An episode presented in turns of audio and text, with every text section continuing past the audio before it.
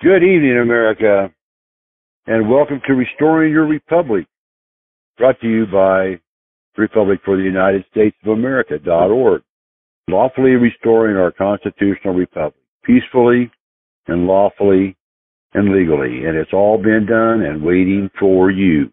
So please come accept your gift and learn how to operate it. Hello, America. You know, the last couple of weeks we've had conversations after our initial call, and the word faith has come up. I was wondering last week after listening to everybody talk, what if most Americans that go to church, they hear the word faith, they they try to use it in their everyday life, and most of us wonder why things don't happen the way we expect them to.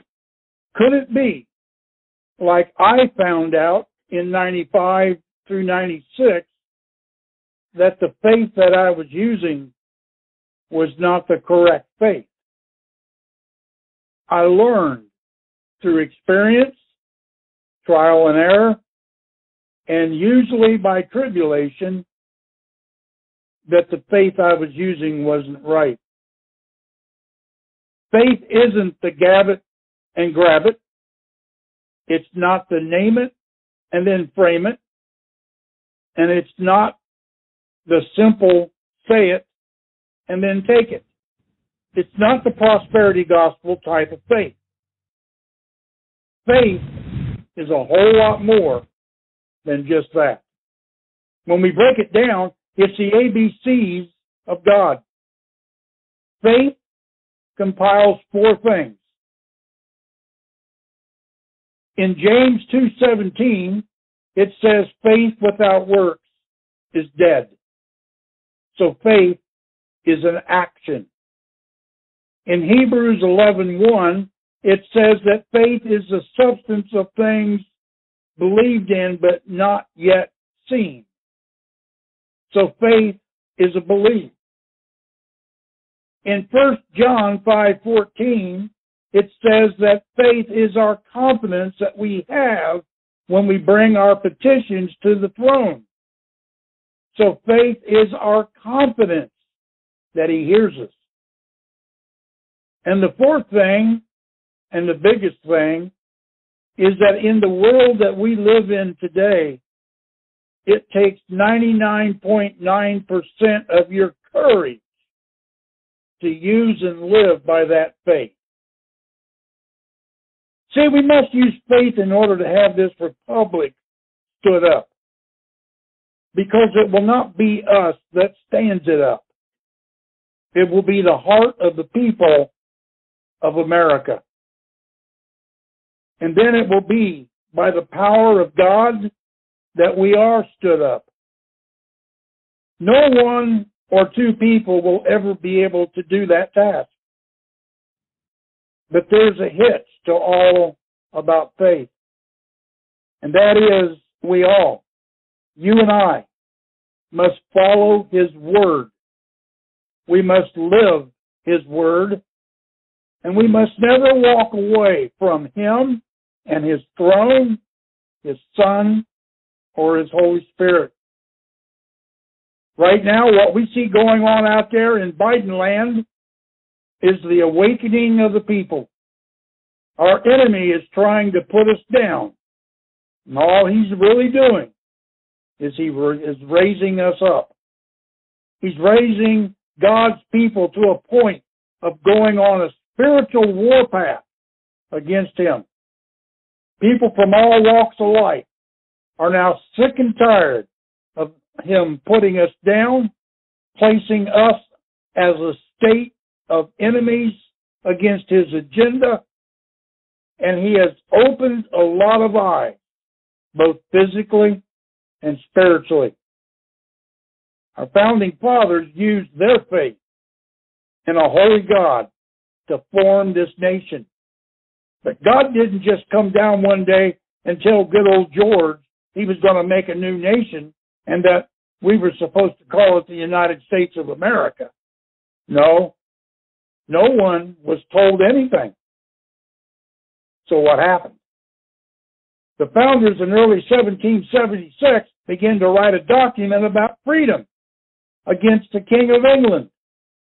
Before that, no one had the guts to do such a thing against any king. So they began to sit and talk, write, rewrite, argue. They even had duels. And in the end, on July 3rd, 1776, they had their rough draft done. It was the very beginning. And they made sure that the laws of nature and nature's God were included as all authority from above and on this earth was given his due. Now, at this point, I'm going to ask David Hurtler to later on, when I'm done, I'm going to ask him how long it took from the signing of the Declaration of Independence to the actual formation and ratification of the Constitution. He will tell you the dates. He will tell you the amount of years it took. And then we're going to compare that to where we are right now in this republic. You see, in their day, the founding fathers' day, the local church was the seat of government. In every small town and village in the 13 newly formed states, the people met and talked and listened to those individuals who were running for an office, locally and nationally. The people knew who they were, and they knew what the people wanted. There was no big tech, no huge corporations to run the government. The people ran it. And the church played the biggest part of all. But have you ever wondered where our presidential crest came from?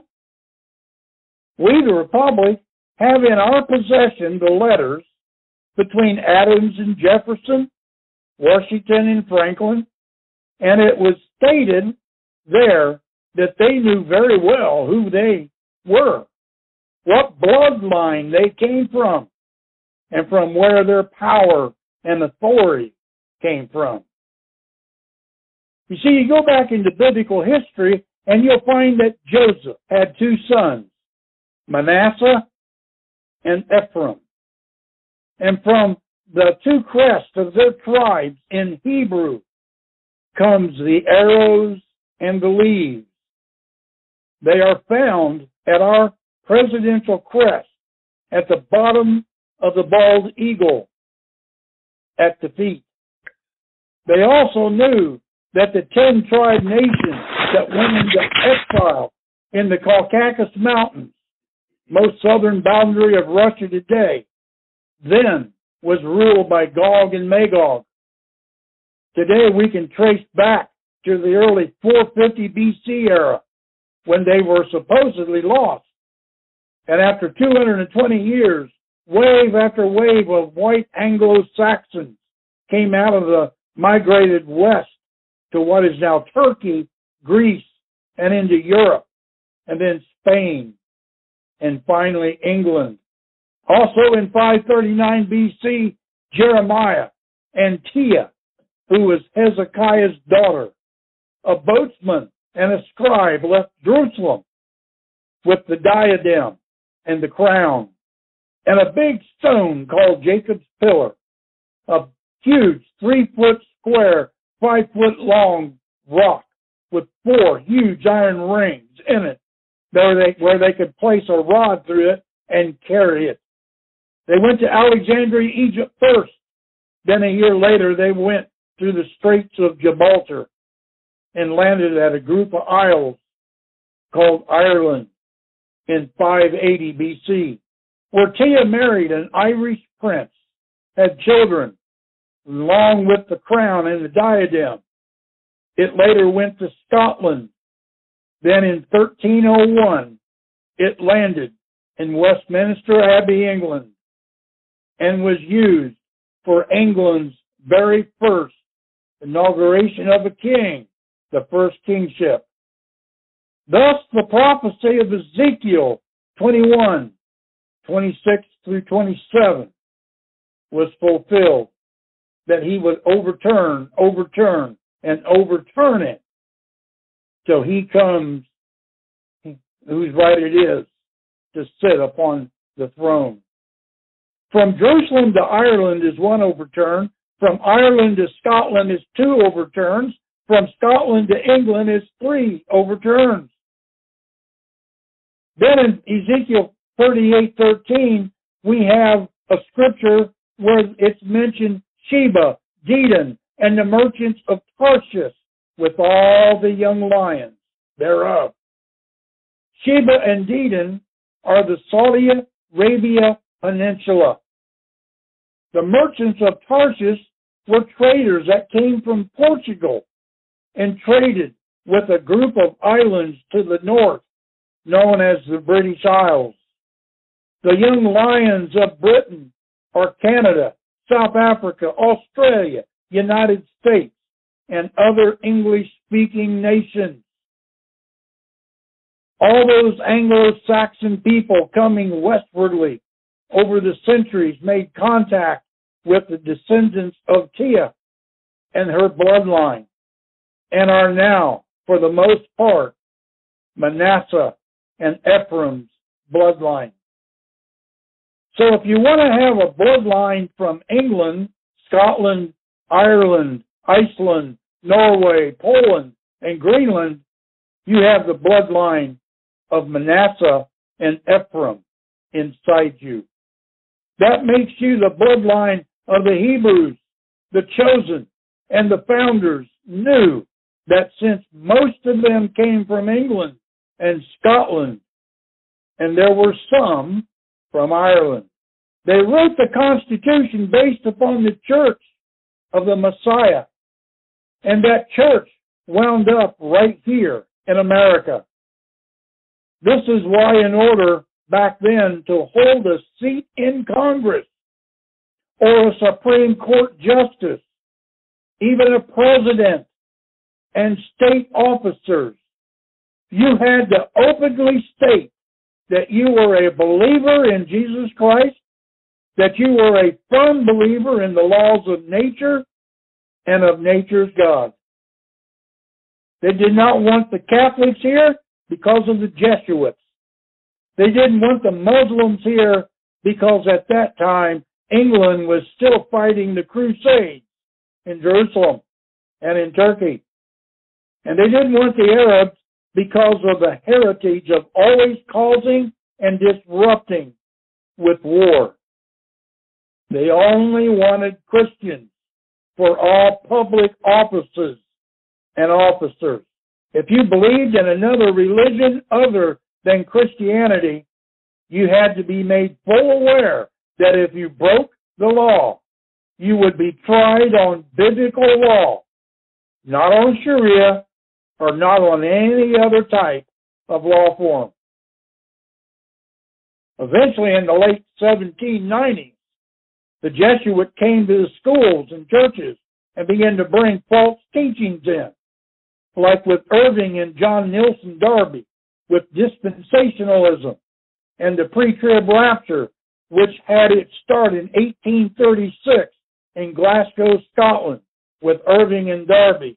Then later here in America with Scofield, the Moody Press, and then Dallas Theological Seminary then into every Sunday school in America across all denominations in the early 1900s. Thus, a false teaching proclaimed as truth. In 327 AD, at the First Council of Nicaea, the church at Rome changed laws of the Sabbath from the last day of the week to the first, and Passover to Easter, they brought in a false teaching of the tithe, which was done away with because there was no Jerusalem and no temple treasury, since the tithe was always given biblically just three times a year and only at Jerusalem and only on a feast day the spring feast, Pentecost, and the fall feast. which will begin here at sundown on September 25, 2022. The Constitution was written with three branches because of the Father, Son, Spirit, called Elohim, and because of biblical law, which is broke down into only three kinds of law executive, lawmaking, and judgment. No other nation had anything that resembled this Constitution. But in 1871, the great Northern General Grant, who was now president, signed into law from Congress the Organic Act of 1871 for the District of Columbia, which gave D.C. all power over itself. And just one week later, they passed and Grant signed into law the Dictionary Act, which created then every person in America to become a corporation. They changed the words, the same thing they're doing now. They changed the corporation, us to a corporation, and made us a slave to the state, which eventually became a slave to the national government. And today we have that as you and I are slaves to them.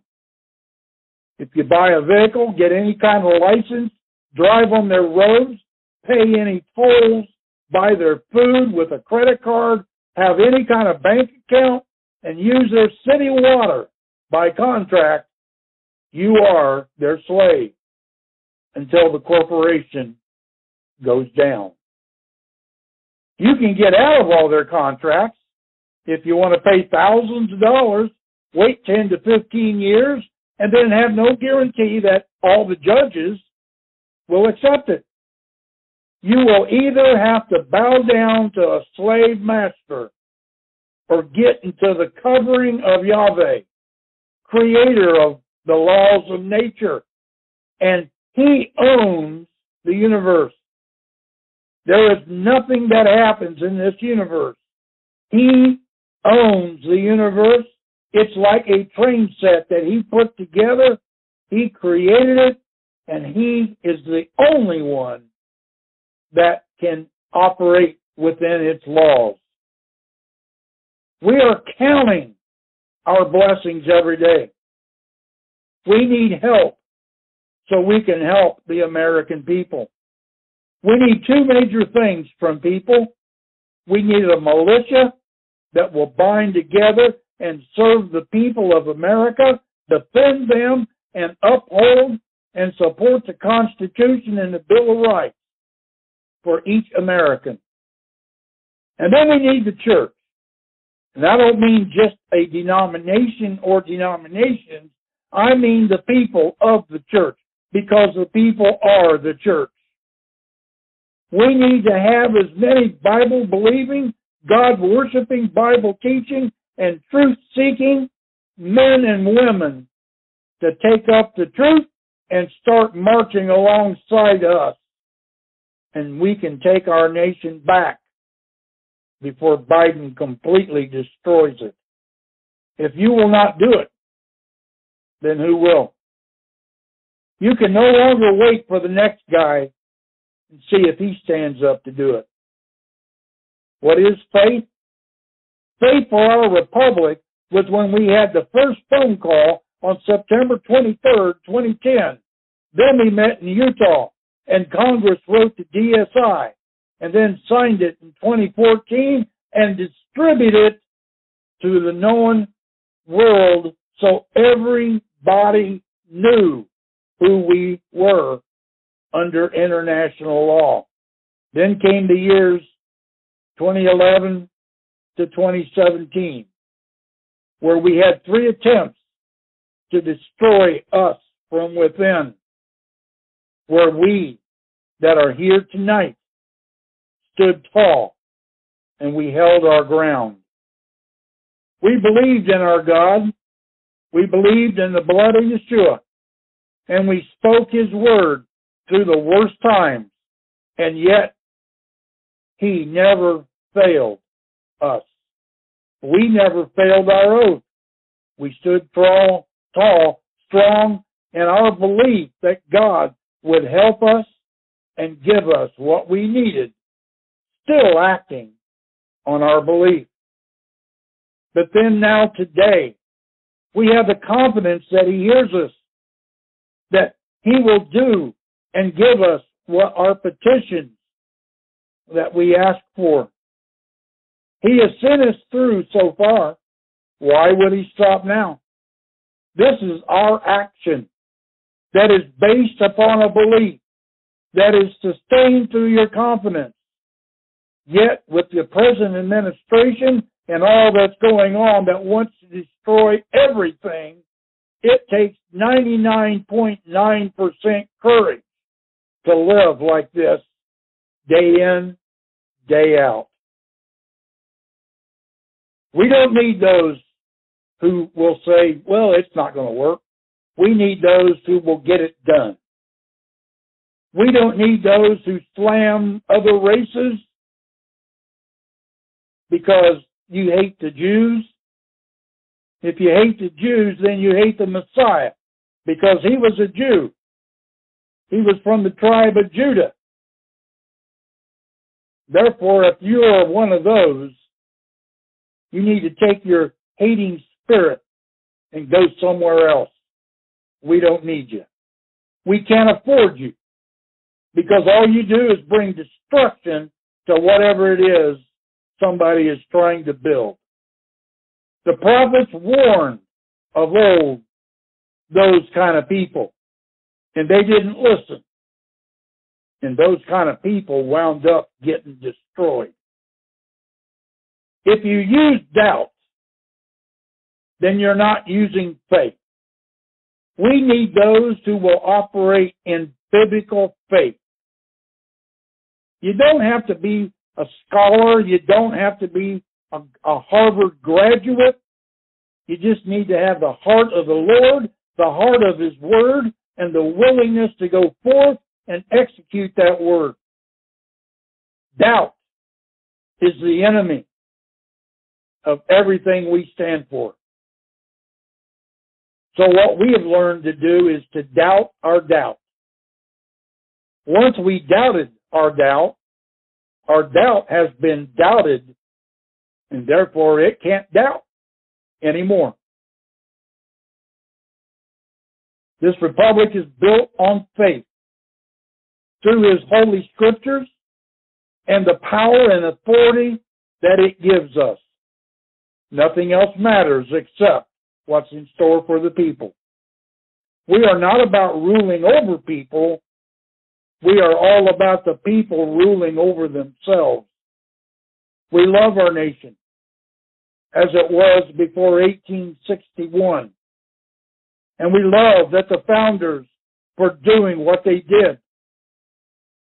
But today we have people like Brittney Griner who sit on the sidelines during the national anthem, raised her fist, wearing shirts that said Black Lives Matter, who we know to be a destructive force. She wanted socialism. She said socialism is the greatest thing for America. Then she tried to push drugs into Russia to go there and play basketball. And now she's sitting in a socialist nation in their prison. Well, Brittney, you wanted socialism, you got it. Happy eight years. This is why we always must speak the Word of God. We must speak it in our own lives as well as others, and we need to speak it in truth and in harmony for heaven to operate on our behalf. This is what we have done. We have operated in the biblical faith. It is where we are today. We serve the people. We have the heart of the living God of Abraham, Isaac, and Jacob. And all we want to do is bring this republic back so the people of this nation can live in harmony and in peace, without demonstration, without insurrections, without hate, violence, and death. That is not a republic. That is hell. David, would you please tell the people the dates and how many years it took for the founding fathers to come between signing the Declaration of Independence to the signing and authorization of the states for the Constitution for the United States. Floor is yours, David. Thank you, Justice Waters. A tremendous presentation again, as always. I know 1787 on September 17th, the Constitution. A couple of years later, it was ratified 1789. But the Bill of Rights, correct me if I'm wrong, I think it was finished on December 15th, 15 years after the Declaration of Independence, uh, 1791. Uh, so 15 years later, 1791, the Bill of Rights came out on December 15th. Um, is, is that kind of like what you're looking for? Yes, David. Let me ask you a question. Okay. You've been in this for a while. Yes, have sir. you noticed that we have done parallel things to what the founding fathers had to go through? That what they did, we had to go through as well. Have you noticed that?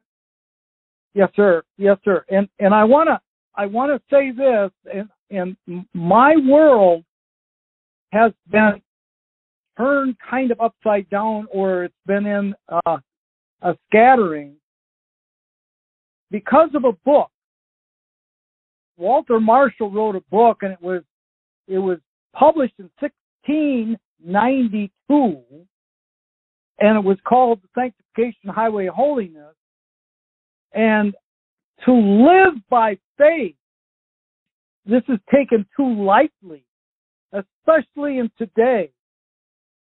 The kingdom, when you come into the kingdom of God, when you receive Christ, your way of living is only by faith. If if you go to if you go to this book, there's an excerpt from this book. He says, Walter Marshall says, your way to a holy practice is first to conquer and expel all unbelieving thoughts by trusting confidently on Christ and persuading yourself by faith that his righteousness, spirit, glory, and all his spiritual benefits are yours, and that he dwelleth in you, and you in him. In the might of this confidence, you shall go forth to the performance of the law, and you will be strong against sin and Satan, and be able to do all things through Christ that strengthens you. And this confident persuasion is of great necessity to the right framing and disposing our hearts to walk according to our new state in Christ. Listen, the life of faith principally consisteth in it, and herein it eminently appeareth that faith is a hand not only to receive but also to work by him, and that it cannot be effectual for our sanctification except it contain in it some assurance of our interest in Christ, as hath been shown. Thus, we act as though that as those that are above the sphere of nature advance to union and fellowship with Christ. Now, taking this one step further, if you go to Galatians chapter 3, it will say in there, the just shall live by faith.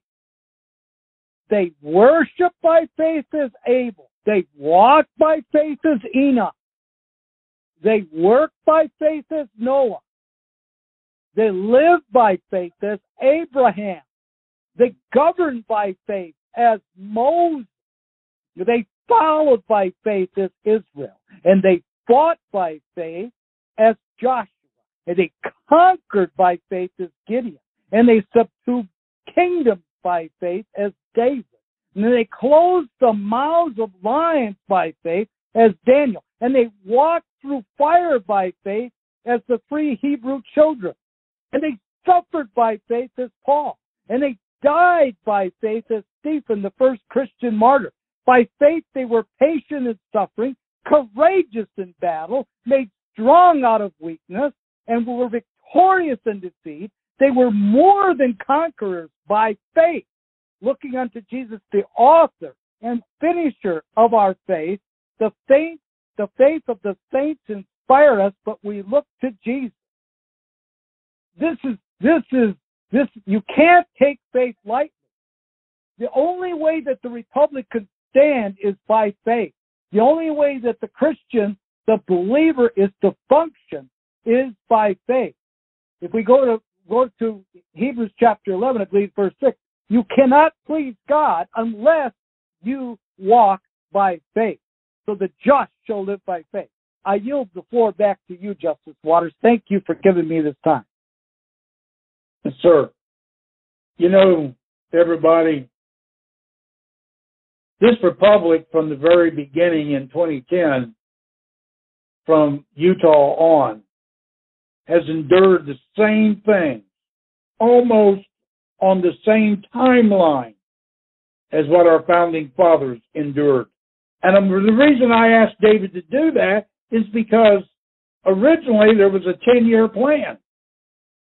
And things happened during that 10 year period to where it kind of like delayed it. It may have delayed uh, a couple of things here and there to where we are now in our 12th year. We're almost at the end of our 12th year, going into our 13th year. If the founding fathers took 15 years to go from the signing of the Declaration of Independence to the standing of the Republic through the biblical Constitution, then what we are looking at is a 15 year period from the signing of our DSI to the standing up of the Republic because of the people of this nation, because the power of God is being exerted through faith. And I don't care what anybody does. I don't care what any sitting president may say. The power of the Bible, the power of the Spirit of the person who is living the Bible and living with the blood of the, of the Messiah over him will stand this thing up and we will take our nation back. No matter how it is done, we will take our nation back. Can I interject Don't here? ever I... forget the idea that our founding fathers didn't just walk into a room, somebody gave them the keys and off and they, they ran. No, they had to take it. That meant somebody had to pick up a weapon and go take it from the British. If you think for one minute Hillary Clinton is going to turn the keys over to President Geiger, you got another thing coming. We're going to have to take it eventually. Faith is in every aspect. But here's what we are asking and pleading for tonight, people. We need the pastors of these churches in America to quit arguing, to quit bickering. Your denomination doesn't mean a thing in heaven. What means something is whether or not you are covered by the blood of Yeshua. Are you covered by the blood of the Lamb? If you are, then you are a body member of Christ. And we need you in our republic. You used to sing a song, the battle hymn of the republic. That's us, folks. That's who we are.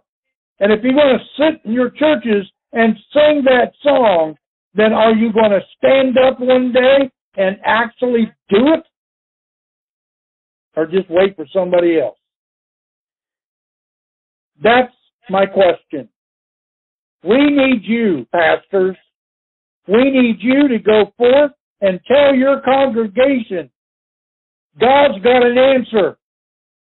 The answer is right in front of you.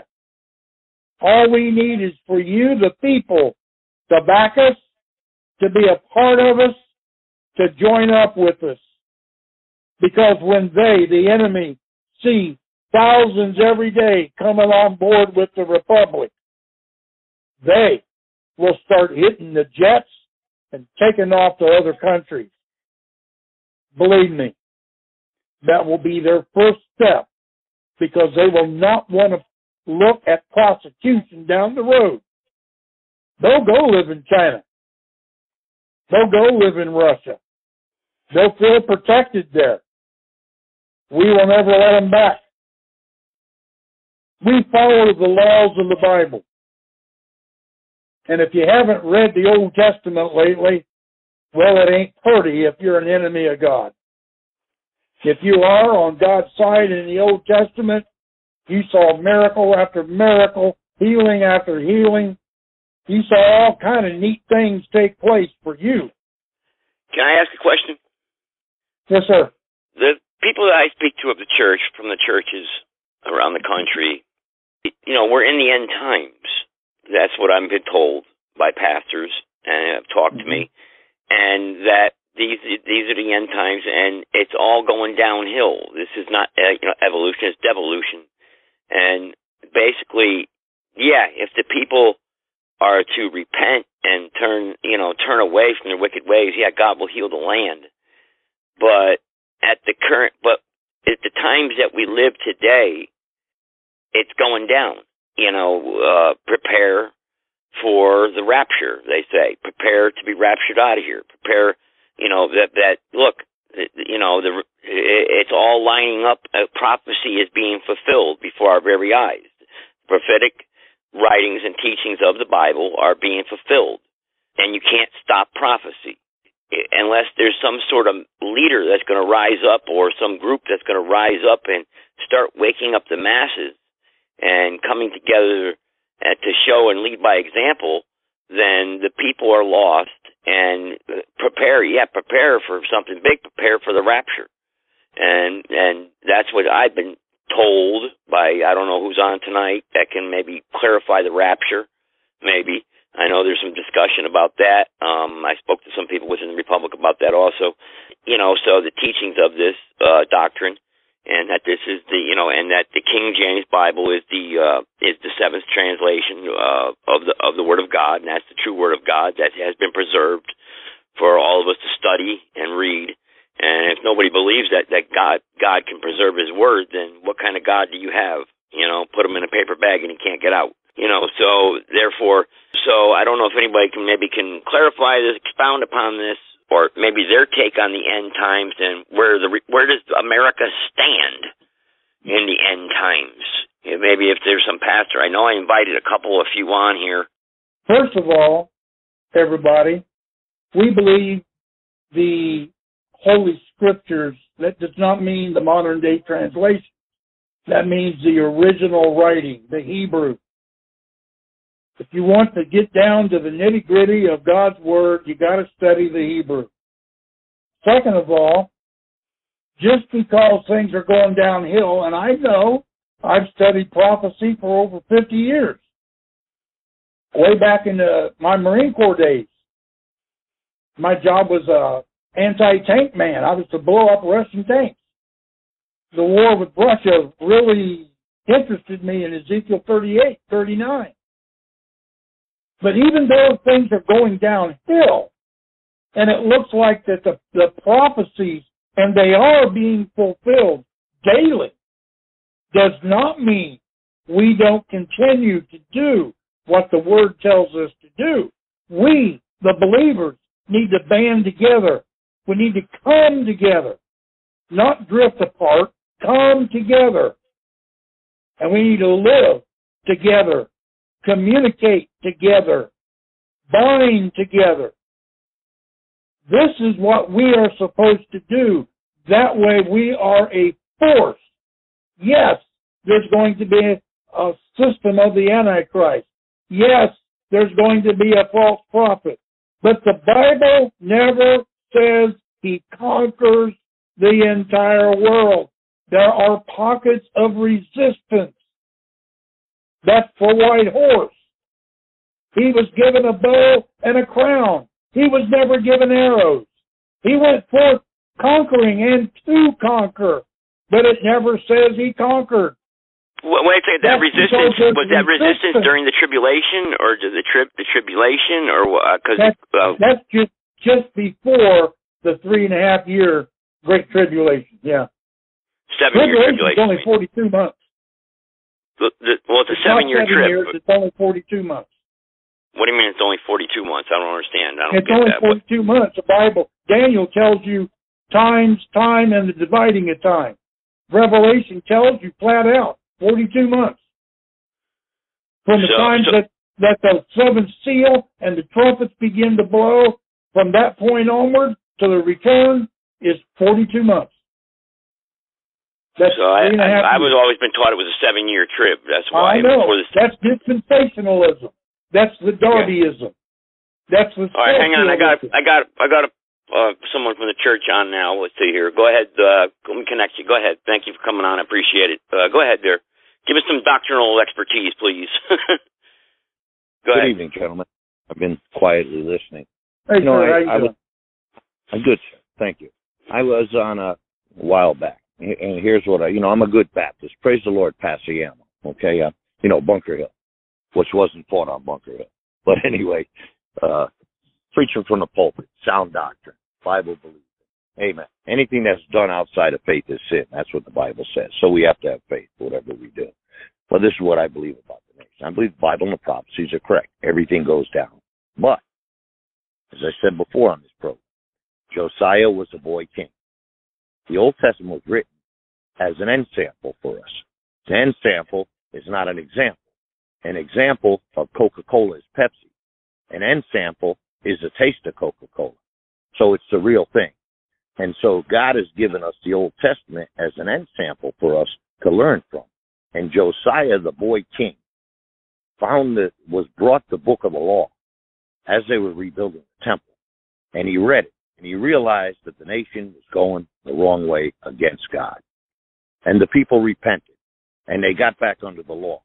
But prior to that, they were told they were going to Babylon. And no matter what, they're going there for 70 years. But because Josiah repented and the nation repented, God gave them a reprieve and didn't send them to Babylon until after Josiah died. So the United States of America has an opportunity for a reprieve from God to get off the path we're going on, get off the satanic trail we've been following, and to get back on the path of the word sound doctrine and scripture. And that's the Bible. And to say, and I and I'm sorry to to uh, uh, oppose what you're saying about the Hebrew and the scriptures, Psalm 12, 6 and 7 sets forth the doctrine that God has preserved his word, not the Lockman Foundation, not Nestle's text. God has preserved his word. It is tried seven times in a furnace of fire. It is purified. And when you get to the second verse, it says, Thou wilt keep them, the word of God. And if you own a perverse Bible, anything other than a King James, they changed that word them, the word of God that's perverse, to us. And the reason why they changed it was to destroy the preservation of the word of God so that you could believe that there is no inspired translation except only in the originals. And by the way, Paul was speaking Hebrew, but we have it re- we have it translated in Greek. Jeremiah's scripture was written and thrown into the earth, and it was rewritten, and there's inspiration a second time. All scripture is given by inspiration of God.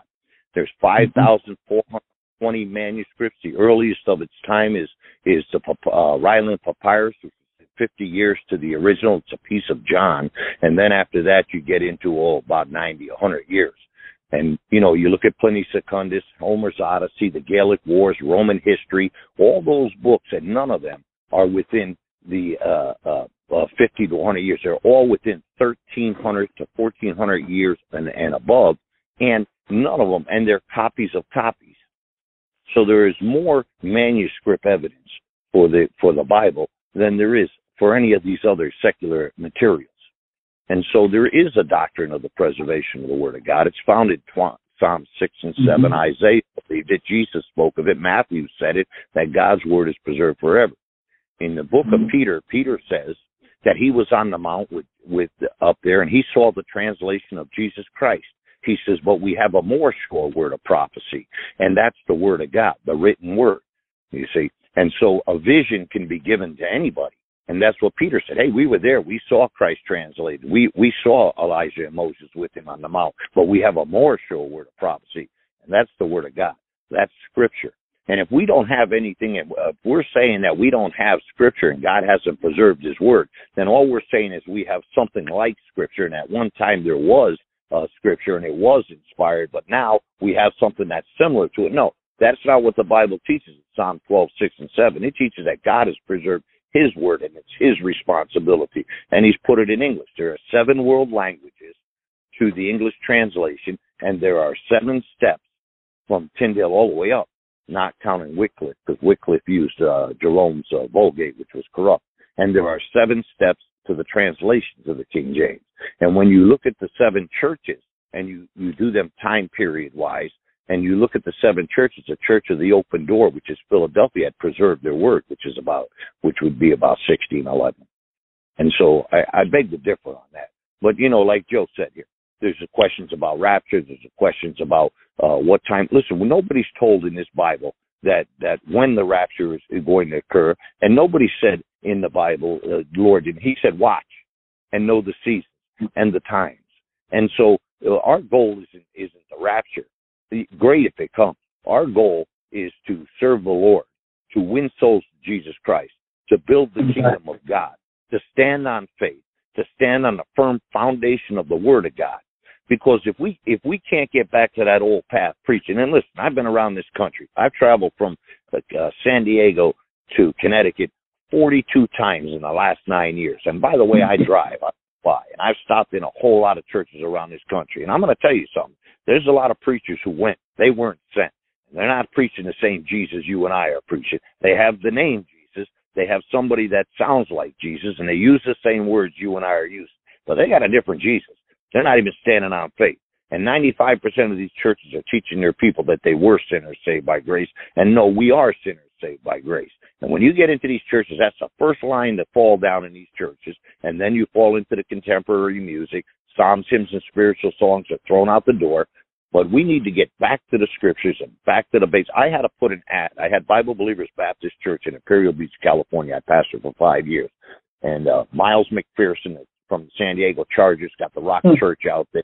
And you know, you can you you can go in any section you want. They got country, they got rock, they got blues, they got rap, and they got Starbucks. And then the other churches are got Dunkin' Donuts, coffee. And I put an ad in the paper out there that if I believe Baptist Church, no donuts, no coffee, no Starbucks, just old path preaching, the way God intended the word to be preached. And I'll tell you what, this is what the country needs to do, and this is what individual Christians need to do. You need to get your heart right first, and then you need to pray mm-hmm. that God would get your brother's hearts right first, next, and then you need to get out there. You need to win some souls to Jesus Christ. And we need to stand for the Lord. We need to stand not what's for right and for what's wrong. A child knows to put his hand on a fire on the stove is wrong. That's not good and evil. We need to discern good and evil. We've got an evil government right now. We have a satanic run government. And this government, you have a president that would put his hand on the Bible and swear on the Bible to uphold the Constitution of the United States and allow millions of babies to be killed, allow queers to be married, and want to stand up now. They want to pass laws to protect them. And this is outside the Word of God. And any kind of man, you see, the problem is they're teaching in our churches that God is love. Hey, listen, two men loving each other is not God. God is love. Love is not God. And it's time for Christians to get pull your bootstraps up and take a stand. You're called to be a soldier for Jesus Christ, a soldier for Christ first, and a soldier for your family, and a soldier to uphold what you believe is correct.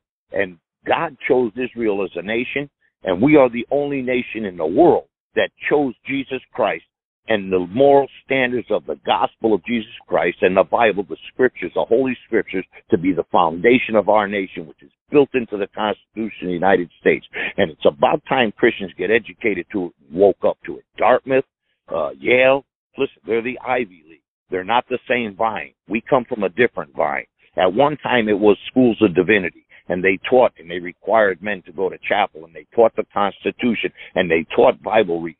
These things have turned now. The devil has got in there. He's already turned those things. We are suffering from a generation that is godless, a generation where they're teaching our children that you grew up, you evolved from slime, and you came out of the ground, and when you die, you go back to the ground. And so you came from an animal, you are an animal. So when you're in the street killing like an animal, it's okay because you have no hope anyway. That's what they taught our children. That's because the Christians didn't stand up. That's because we let them take the Bible out of the schools. That's because we allowed them to take down or, or the Ten Commandments from our courtrooms and from our government buildings. And because they can't understand separation of church and state. And all that means is that the state doesn't run the church. It doesn't mean that Christians aren't in the government. And so we need an awakening in the country. And yes, we're preaching. I preach it in my church. Dr. Massa preaches at Stamford, Connecticut Landmark Baptist Church. You can go down to uh, Pine Forest Baptist Church in Pensacola. You'll find Pastor Richard Gadinas down there. You'll find Angel Vasquez at Bible Believers Baptist Church. We got preachers out there that are preaching it. We're preaching and we're we're we're not educating, we're edifying. And education only lasts in this world, and edification will last through all eternity. So I want to thank you for the opportunity to speak here. And uh, you know, we can differ on a whole lot of things. We can't differ on on the manner of our salvation. We can differ on the ordinances of the church. Uh, but we, sure, we can say, you know, we can differ on when we believe the rapture is going to happen and when we don't, whether it's seven years or, or 42 months. And, you know, I can break that down to you to five, 5,220 years. It was, uh, uh, Sir Robert Anderson that used the astronomical charts, uh, and came up with the year 483. In the year 483, Christ comes through into Jerusalem and uh, mm-hmm. that's when they you know yelling Hosanna, Hosanna, and so uh, that's uh, 483 uh, years, seven years or less. You know, when you look at uh, Leah and uh, Rachel and uh, uh, what uh, he Isaac goes out there to uh, to get his wife, or Jacob rather goes out to get the wife, and, and he, they tell him you have to work one more week and you find the biblical interpretation of that week is seven years because he worked for seven more years and so you have to, you know, all that ties in. And we don't have that time, and I'm not trying to take command of your pro, your, your. No, your but I got a question for you, uh, Dr. Ventura. Now, he also called upon the militias of this country also. And of course, now we know they're divided. And of course, you know, of course, I they, they, we hear this ridicule of always we we not I brought it up also with the churches attacking each other, the militias attacking each other, we as Americans attack each other like you said, arguing over silly things or even being cruel sometimes.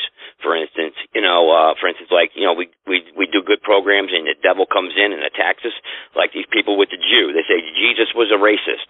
Uh, you know, uh uh, he wasn't uh, uh, Jewish. Um, you know, so with, these are big things and big issues that are dividing. And you see, like you just said it yourself about the Israel. A lot of people are opposing it, the land of Israel, or opposing the uh, real Jew, and they're disseminating the, or not uh, correlating the fact that there is different types of Jews out there, people that call themselves Jews but are not Jews.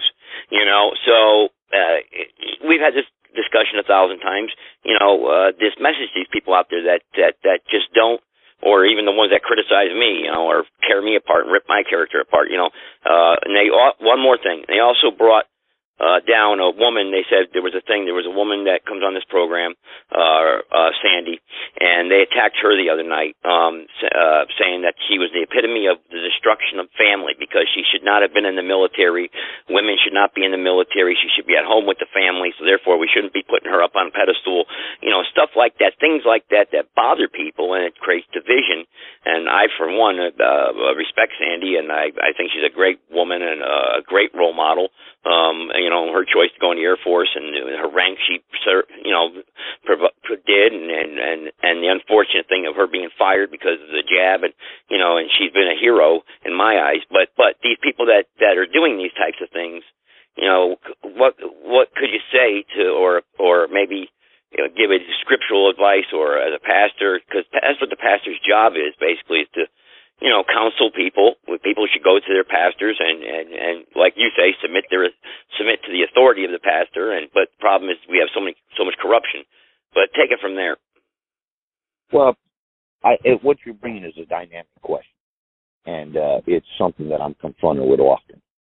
Okay, and and you know, my wife was 20 year Navy, and then she worked for another 10 years helping the vets get their benefits. She's been an honor guard at the tomb of the unknown soldier. We go there once a year with their military organization to present wreaths until Obama threw us out of there. And now we're at the Argonne Cross, of course. But uh, uh, women in the military, listen, you know, cut it out. What, what's the goal? What's the goal here? The goal here is to walk Christ-like. The goal is is for us to be conformed to the image of the Lord Jesus Christ. My wife fought and has 100% of mostly disabled PTSD. She fought for our nation and for the people of our nation because she loved Jesus Christ and the love of God compelled her through compassion to stand up for the Constitution and our freedoms that we enjoy that God has blessed us with. So, you know, when people say things like that, usually it's a narrow mindedness. You know, and the other groups that want to pick on Jews and that, I heard them quote uh, on your program and other programs, they go on and they quote the scripture from the book of Revelation where it says that, that they were of the synagogue of the Jews. Well, they claimed to be Jews. They were not Jews. Okay? Number one. Number two, uh, uh, the other problem is that, you know, it, it's, it's a lack of, of scriptural knowledge and a lack of discernment and a lack of, of the love of Christ. When you love God, we don't look at people in their color. That that's your mm-hmm. your. I don't go to the, the supermarket and buy and get a steak and say that this come from a black cow or a white cow. I eat the darn thing.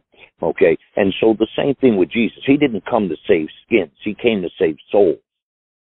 Okay? And so that's that's the proper teaching and the and the edification of the people is that you can't you'll never you're you know the the Pharisees were divided, the Sadducees were Sadducee because they didn't believe in the resurrection.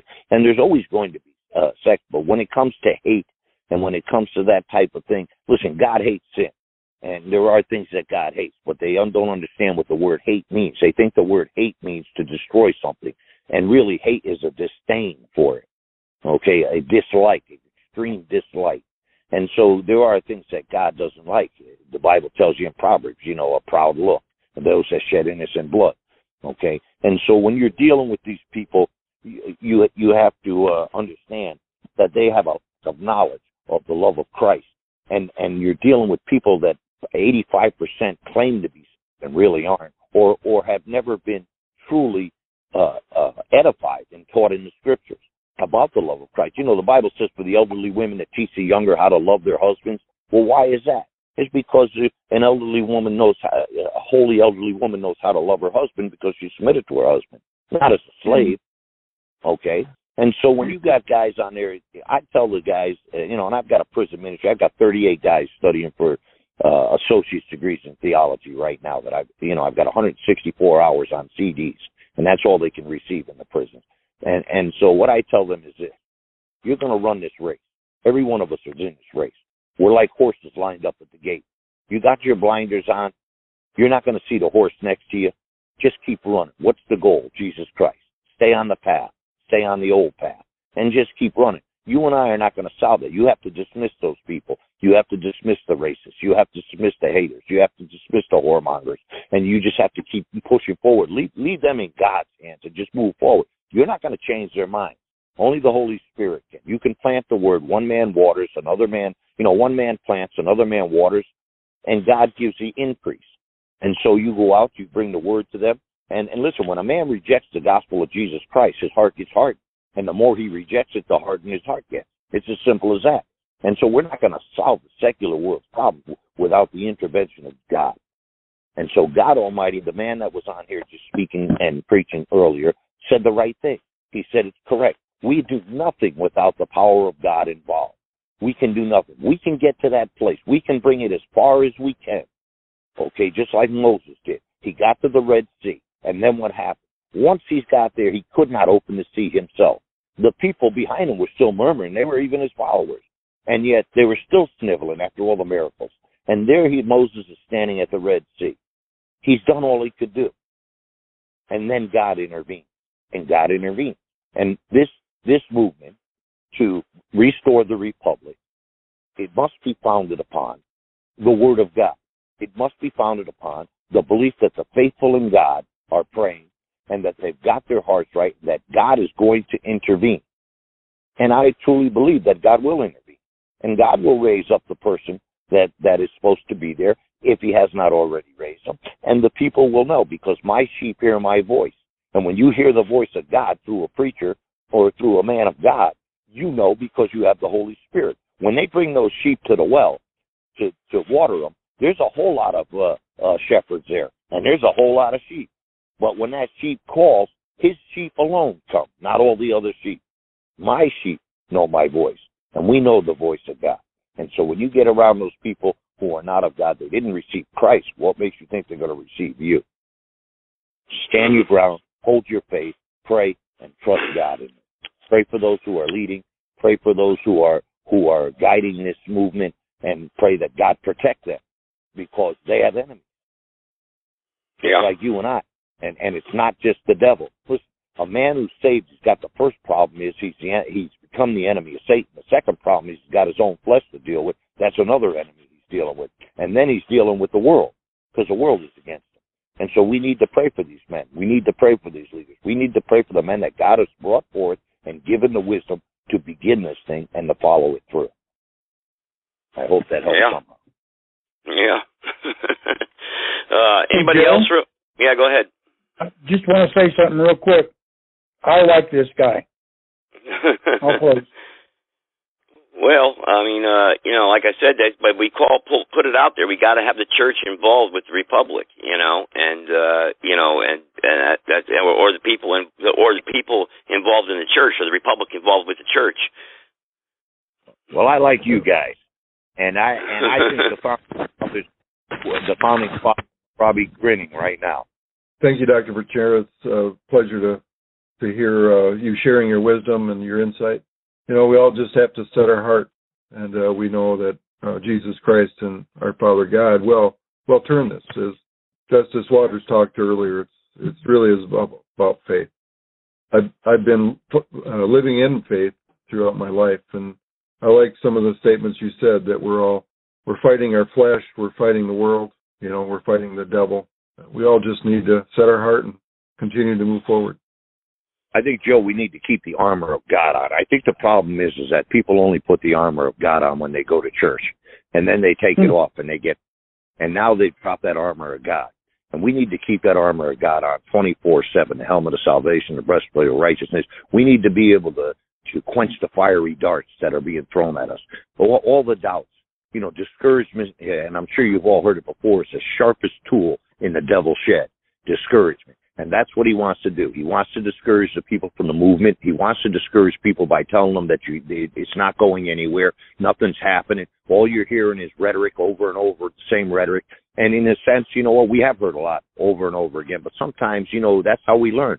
The Bible says line upon line, precept upon precept, here a little, there a little. And as long as they keep coming back, they're going to and sooner or later, it's either, they're either going to be with it or they're going to depart. You know, they came out from among us because they were not of us. It's as simple as that. But if God's in it, He's going to move the right people in the right places. Back when they built the uh, tabernacle, God called those people to wrought the gold. Those men never even had done any artwork in gold. Yet God said He would give them the wisdom to do it, and they did it. It didn't come from anybody teaching them the skills, but God. And so God would, when God raises people up, He gives them the skill. When He calls a man a pastor, He gives him the gift to pastor. When He calls him to be an evangelist, He gives him the gift to be an evangelist. When He calls Gideon, Gideon gets up. When He called David, David got up. And you know what? God, God has a plan. And so we need to submit and to call upon the Lord. And God will, God will work this out. But it, it- listen, and it doesn't, it doesn't, listen, it doesn't require millions of people. What it requires is faithful people. And because you know, Elijah was a faithful man, he prayed and it didn't rain for three and a half years. One prayer, one man. So think what we could do as brethren in Christ, join together in a, in a solid, holy stand on the word of God for what's good and not evil. Don't ever think that God's not hearing our voice. the 501c3 it started going back to 1954 and it was because of Lyndon Baines Johnson who was a high degree mason because of him the domino effect happened 501c3 all churches were tax exempt but People have embraced the 501c3 all of these years because of a Freemason, okay? Lyman Beecher, the father of Harriet Beecher, who wrote Uncle Tom's Cabin, he said this in the Spirit of the Pilgrims in 1831. The government of God is the only government which will hold society against depravity within and temptation without, and this it must do by the force of its own law, written upon the heart. This is that unity of spirit and that bond of peace which can alone perpetuate national purity and tranquility. That law of universal and impartial love by which alone nations can be kept back from ruin. There is no safety for republic. But, listen to me now, but, he said this, but in self-government, under the influence of a holy heart, swayed by the government of God. I'm almost done. When Finney, the leader of the Second Great Awakening, he said this, he said the church, this is coming against 501c3. The church must take right ground in regards to politics. The time has come for Christians to vote for honest men and take consistent ground in politics, or the Lord will curse them. God cannot sustain this free and blessed country which we love and pray for unless the church will take right ground. Politics are part of religion in such a country as this, and Christians must do their duty to their country as part of their duty to God. Listen to me now. This is what Finney said. God will bless or curse this nation according to the course Christians take in regards to politics. You in the church, all of you clergy, you have a beautiful marriage ready to take place. You have a government, a republic. If you go back to 1776, they built a republic on Christianity. Without Christianity, you can't have virtue, and without virtue, you can't have religious liberty or civil liberty. Okay? So what we need, we need to come away from 501c3, and we need to embrace what Finney said, what the scriptures are saying. This is a marriage between the church, the people, the believers of God, the clergy across this land from Los Angeles to New York, to embrace the republic which was based on Christianity in 1776. Bring it back. Walk away. Okay, okay, yeah, David. Okay, yeah, I know. But so, what are you saying though about the 501c3? I mean, because I know Dr. I'm, Ventura and I have had I'm, conversations. Well, I'm saying, oh, don't talk about politics in this church. Oh no, we don't want to talk about politics in this church. No, no, no. We don't talk about any candidates that are running for Senate, for representatives, or Chris. We don't talk about any candidates here. Keep your mouth We- shut. This is what happened We- with LBJ. We now, forget the 501c3 and embrace the republic. We do. We, we we preach whatever we want in our church. We don't care what anybody says. Hey, you don't like it? The highway runs two ways. You want to put us in jail? We'll have a great prison ministry. Hey, how about that? You know what I mean? Yeah, I get that. Here's the problem with it. Okay. First of all, uh, if I want to get married in the state, I got to have a license. Okay. Now, do I get the license or do I not? Well, that depends. Now I'm jammed up because I can't get certain rights and certain credits and I can't do certain things. So now I'm limited, but I'm going to follow the word of God. And so I'm not going to get a license. Well, do I have to wear a seatbelt? Well, now I'm arrested and I'm fighting this thing from prison. Okay, so you have to choose and pick your battles in the right place. Now you say 501c3s in this, in this state and in California. If I want to have a church and I want to have a building, I got to be registered with the state. And if I'm not, they'll come in and shut me down. I had a church in my house. They came and shut me down. I had a church outside in my carport. I had 10 pews that I picked up from the oldest church in California in Rolando. And I was there. The city came in and shut me down. So now I'm sitting there. I can't have a, I can't have a church at my house. Where, where are we going to meet? I need a building. I need a place for the children. I need a safe place for everybody. So now I got to go down. I got to file as a nonprofit. So I go to the state and I get a nonprofit license, okay, under the state of California. Well, under Title uh, 1829, the IRS code, it says I'm automatically a 501c. I didn't even have to file a paper. I automatically qualified. Now I have to. Now the only thing that the difference is that I didn't get a letter stating it. and most people don't. You know, most people will pay the eight hundred dollars and get the letter so that a large donor they can you know get their tax deduction. You see, so the problem, so that's our problem number one. So uh, uh, we we you know in our church I preach what I want to preach. I preach what God tells me to preach and nothing else. And if God tells me to preach that Joe Biden's a, a you know a low life and, and, an evil person, and which he is, and uh, Schumer, I'm a preacher from the pulpit. They want to come in and shut me down, and come on in and shut me down. I'll find another building, another church, another place, another city, another town if I have to.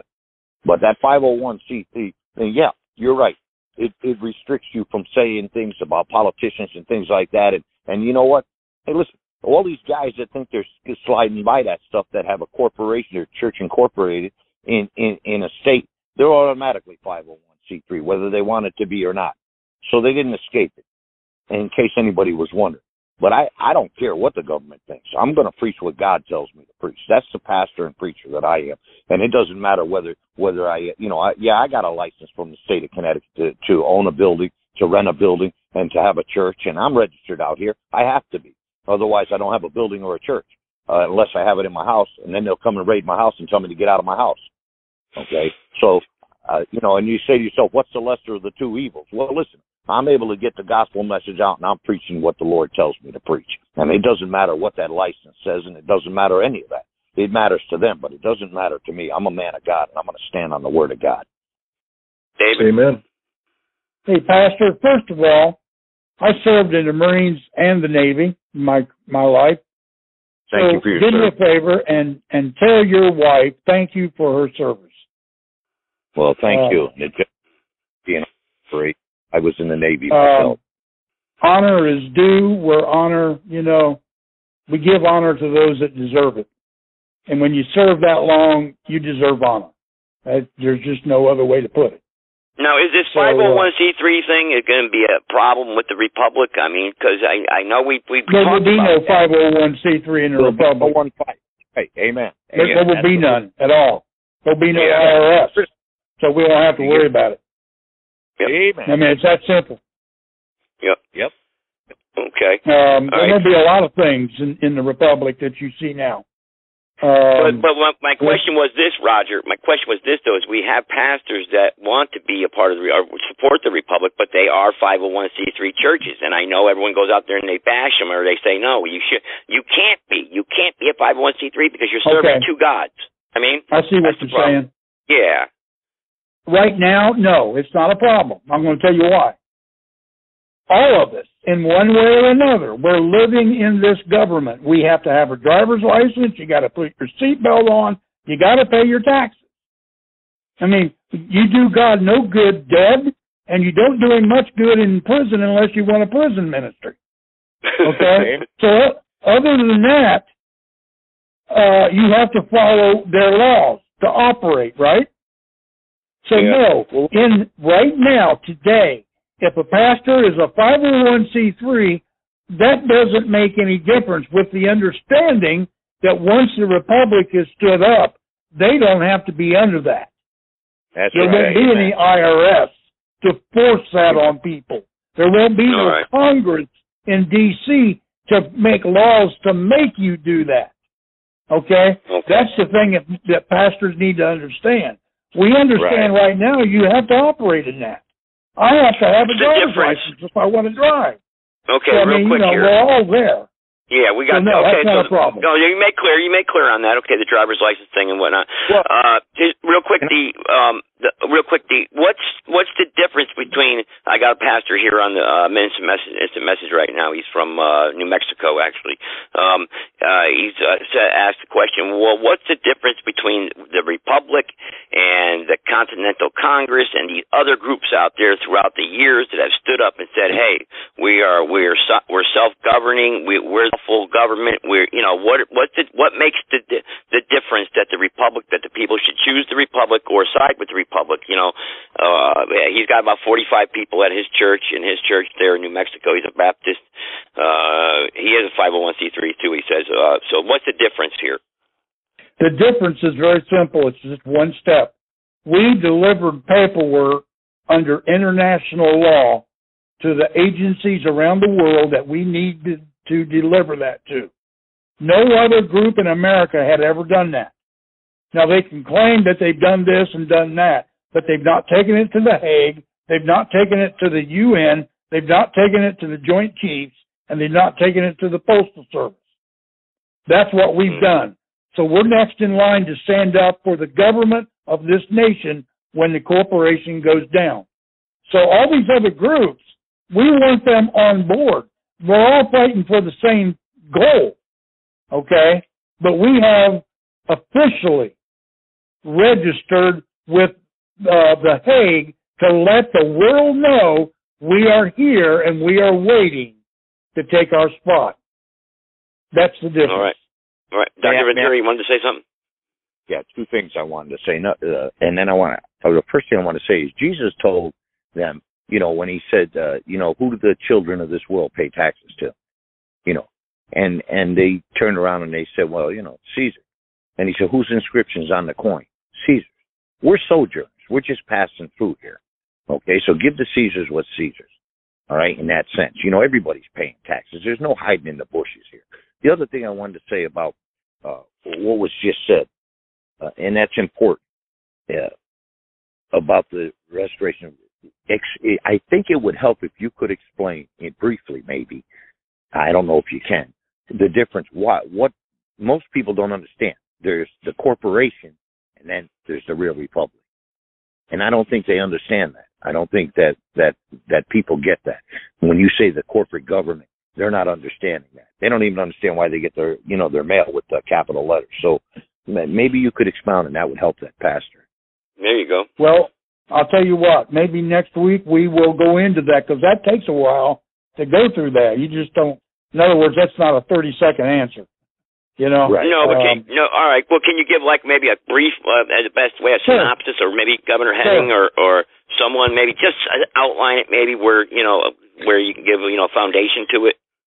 This Sure. is Gene Hurtler. Could I oh, interject oh, there? okay, yeah, Gene. There you go. Go Gene's ahead, very Gene. well versed in this, actually. Very well versed. Wrote two books, Re-inhabited. So very good. Go ahead, Gene. Thank you, sir. So we can make this real brief and just say that during the Civil War times, and and our enemy had infiltrated the American Republic and was trying to cause division. And we understand division in these modern days. That's how they do it. And they caused a division in our country back in those days, and and it came out in a civil war. Well, during that time and in the Reconstruction era, which consists of part of the Civil War years and going be, beyond that to 1877, because the Southern state representatives in Congress uh, exited, they seceded, so to speak, uh, from they seceded their state from the Union estate, and then the representatives in Congress left Congress. It left a void um, in those seats in Congress. It left a rump Congress. It means there was not a full Congress, and so, according to the Constitution, Congress could not run fully. So what President Lincoln had to do was operate out of the executive branch of the government. And that's what he did to keep the government going and to hold the Union of States together in that time. And there is every evidence that he intended to restore the Republic government um, as the Civil War ended, but they murdered him before he was able to do that in law, and I'm talking about in law. So when the southern states, the slave power, and their congressional members from those southern states, uh, so-called seceded, which lawfully they could not secede from from the Union estate, and I won't get into that right now, but they could not. They left a void in Congress, left a rump Congress, and with a rump Congress, you can't pass laws. So Lincoln operated out of the executive branch Okay. and it was the executive government and what what happened is when they murdered him then they went forward while while uh the United States was still in that mode and it was a, a series through 70 years where they transitioned it into a corporate democracy that went forward going through the gilded age the the last sector of years in the 1800s, and then to the progressive era that began in 1890 going forward, they moved towards socialism. And uh, this was not the American Republic. The American Republic was put in dormancy in the Reconstruction era.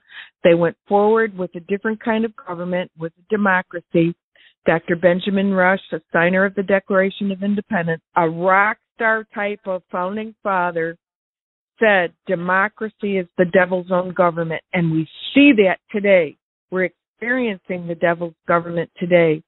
We need to restore the government and in 2010, some brilliant men and women that worked, Joe, you were part of that in the Restore Yep. American plan.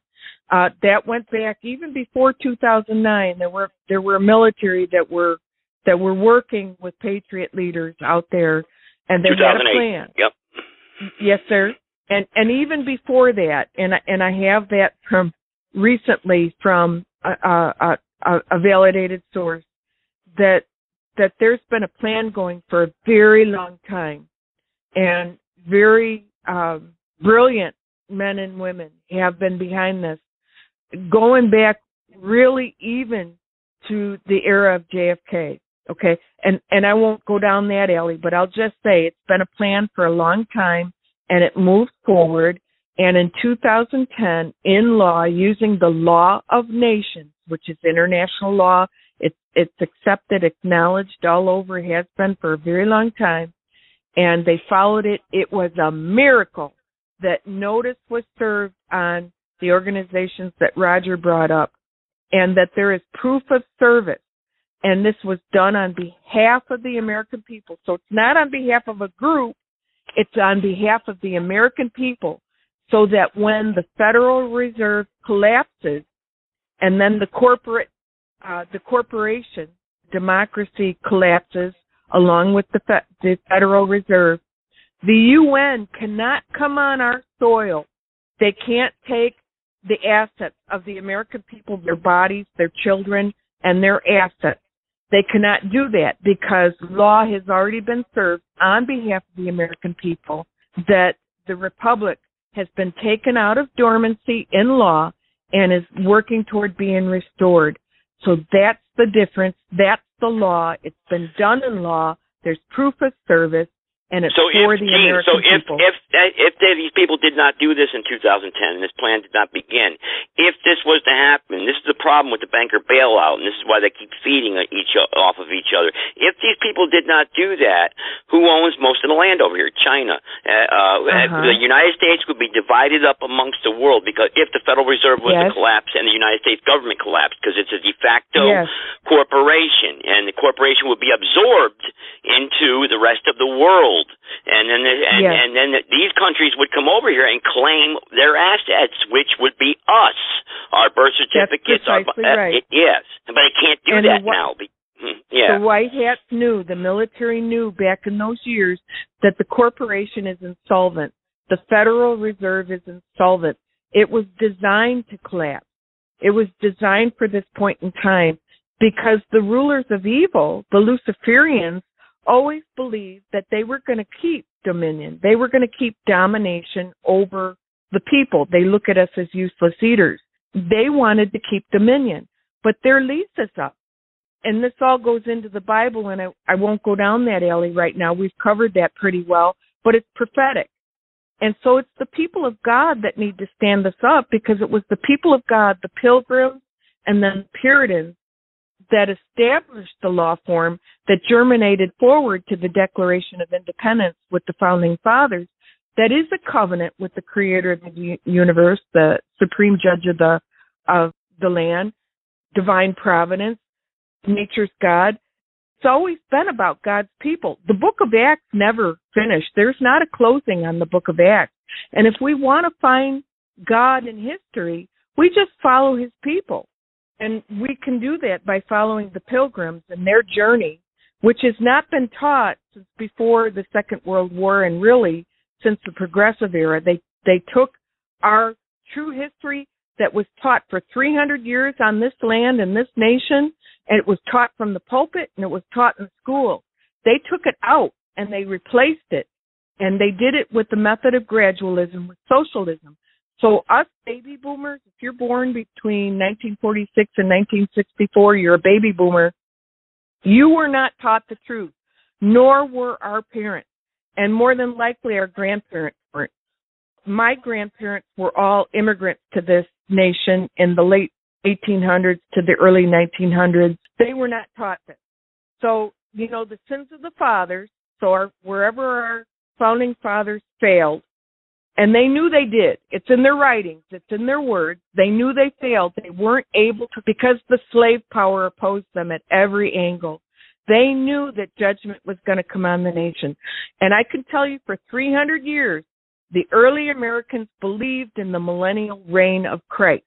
So Darby and Scofield in the late 1800s that were financed by Rothschild and the rapture theory and all of that, that did not come about until the end of that well, century. hang on now. Hang on. There's there's proof. Hang on, Gene. There's, there's doctrinal doctrinal historical proof that that that this doc that doctrine was taught before uh the um 1850s and 1870s uh, and 1890s and stuff because that's what I see a lot of people say that Joe that wasn't taught in the early church days and Dr. Ventura can testify that his studies through theological studies and and we don't want to get into a, a, a scriptural doctrinal argument but you know because that will divide us and we're not going to seek our original goal here is with to win right. souls because the most important thing right. to do is win people over to Christ you know uh but uh uh, Dr. Ventura, real quick, because I know we brought up the rapture theory, and the rapture can cause a huge argument. It's done it between me and Dr. Ventura many times, and other pastors, you have, and you know, you, have, you, you know, you have dispensationalists yeah, in, in I would from have to see that history, but I'm, Okay. I'm willing to listen uh, to I'll it. give you some. Uh, 1575, a man named William Gouge uh, was a dispensation of P- uh, Pierre Poiret, 1646. Isaac Watts, 1674. And you get into John Taylor Norwich, 1694. John Fletcher, 1729. So long before C.I. Scofield and Darby, John Nelson Darby, J.N. Darby, he doesn't come around until the 1800s. He was of the Plymouth Brethren. And, you know, and he writes the pre, and he wrote the preface for, uh, excuse me, the preface for, uh, Scofield. But prior to him, there were many dispensationalists. And so, you know, when you read Isaiah 61, and Jesus is quoting that, and he gets to that comma, and he doesn't quote the end of the verse. He doesn't quote the end of the verse because and, and, and because the the the the end time is stopped because the church age is inserted in there between that comma. There's two thousand years there when you study that out. If you study Luke four eight and what and what he's quoting in Isaiah because he doesn't quote it all the way through. You see, and here's the other problem. They say there's no dispensationalism, but here's a clear example of dispensationalism. Okay, first of all, Galatians says if an angel comes preaching any other gospel, let him be cursed. That's what Paul said. If if even an angel came and preached anything other than the death, burial, and resurrection of Jesus Christ, let him be cursed. You get to Revelation chapter 14 and you find an angel preaching the everlasting gospel. It's not the same gospel. How come he's not cursed? He's not cursed because he's in a different dispensation. He's in the tribulation. He's not in the church age.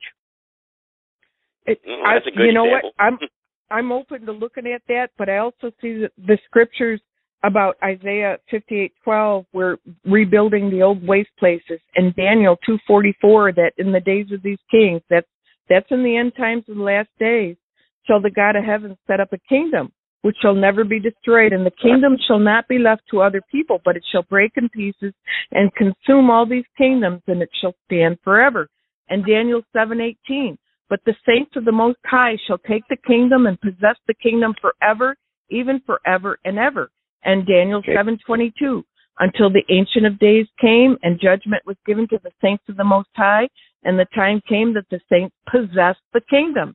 And Daniel 7:27, and the kingdom and dominion and the greatness of the kingdom under the whole heaven shall be, be given to the people of the saints of the Most High, whose kingdom is an everlasting kingdom, and all dominions shall serve and obey him.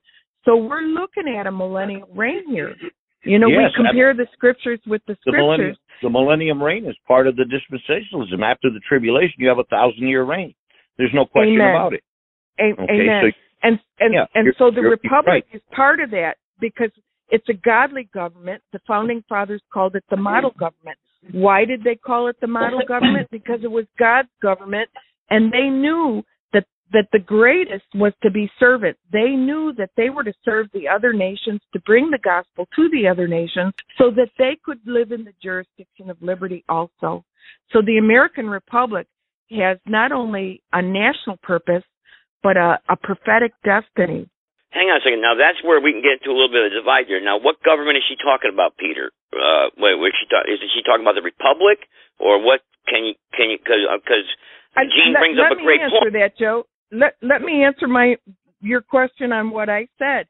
That's God's government, and John Adams even said it when he spoke on the government. His thoughts on government. Uh, there's a paper published on his thoughts on government. It's the divine science of God's government. That's what they were referring to. It's all over John Adams' writings. They knew, and even Samuel Adams talked about after they voted on the Declaration of Independence around July 4th, they didn't sign it till like August 2nd. And he gave a speech on August 1st before the State House, and he said, This day we have restored the sovereign to whom all men ought be obedient. And from the rising to the setting of the sun, let his kingdom come. They knew that they were bringing God's government on the earth. That's why they called it the New World, and they wanted the old world to stay away. You know the the uh, Monroe Doctrine. Don't come in our hemisphere because they knew that this hemisphere was for the setting up of God's government, the jurisdiction of liberty. That's where liberty comes from. It's okay, God's okay, government. Dr. Ventura, can you can you comment on that, please? Well, it says the millennium reign, Jesus Christ is reigning from Jerusalem, from his throne. I know that, first of all, uh, one thing I would suggest that everybody read is the Seder Olam Rabbah. And after you read the Seder Olam Rabbah, you'll understand why the Jews missed what they missed and why they didn't receive Christ. And it's still taught in the synagogues today. Okay. And so when you're talking about we're, we're that government, I, I'm not finding that in the scriptures. Yeah, we, we have a place in that government. I know that it says all nations come against Israel and Israel gets surrounded in the end time, all nations. But there are the sheep and the goat nations and there's a judgment. And perhaps uh, uh, we fit in that where we'll be the sheep nation. And, and in that judgment, we, we won't suffer because we haven't turned our back on Israel uh, at that point. But who knows where we go? You know, we'll see where the republic is when we get there, I guess. You know, D- Dr. Ventura, you know, in Galatians it talks about that the Old Jerusalem, it's referred to, Paul referred to Old Jerusalem as not Sarah, but I'm having a brain cramp here for a moment. The Old Jerusalem rejected Christ, and the bondwoman, um, help me with the name, please. It's that's not Sarah. The New Hagar. Jerusalem is Sarah. Hagar. So Hagar, thank you, Joe. So Represent so the old Jerusalem is Hagar. They rejected Christ. So we're looking for Sarah, the promise. And and so we have to, you know, yeah, Jesus is going to set foot on the Mount of Olives, but does Jesus not travel? You know, and and to bring in the millennial reign, we set up his government for him so when he returns, it's set mm-hmm. up. And and Acts chapter 3 verses 20 to 21 says that Jesus must remain in heaven until the restoration of all things. So there's a ministry that we have to do to prepare for him for his return. And that's the old Israel that you're talking about. For 300 years in America, they viewed themselves as the new Israel. They viewed themselves as the American Israel. They knew that they had the new covenant. They had the New Testament and they set up God's government on this continent. I, I see it differently. I, I don't see it. We're not kingdom builders. We're not building. It all goes down and it goes down. And such will be his tribulation as never was before on the earth. And so that's how I see it. Uh, I don't see it that way. I see when you're reading Matthew 24, it's quite clear on that. And you know, Matthew, what happened was there was a timeline. And I, I don't see saying an old Jerusalem, a new Jerusalem. He's coming through the east gate of Jerusalem. In fact, if you study Deborah's song, eh, the path of the Christ return is he starts at Sinai and he comes up the right side of the Jordan and he comes into Jerusalem from the east side. That's why the Muslims went over there and they, they sealed up the east gate to say, well, now he can't get in. You know how silly that is. But yeah, I Yeah. just made it there. And I think that if you read the Seder Olam Rabbah, you know, there's a timeline. You have to understand there's two timelines here. The timeline was that you you had the Jews who were to accept their Christ. If they had accepted Christ, and he still had to go to the cross, he still has to go, and the sins of the world have to be paid for. Okay, so so we have Christ has got to go to the cross, and then what's the next event after that is the tribulation. So that's why Jesus said, "Except those days be short." Well, how long were they short? Well, they were shortened, we know, by at least 120 days because it's in the upper room. It was 120 days to the upper room.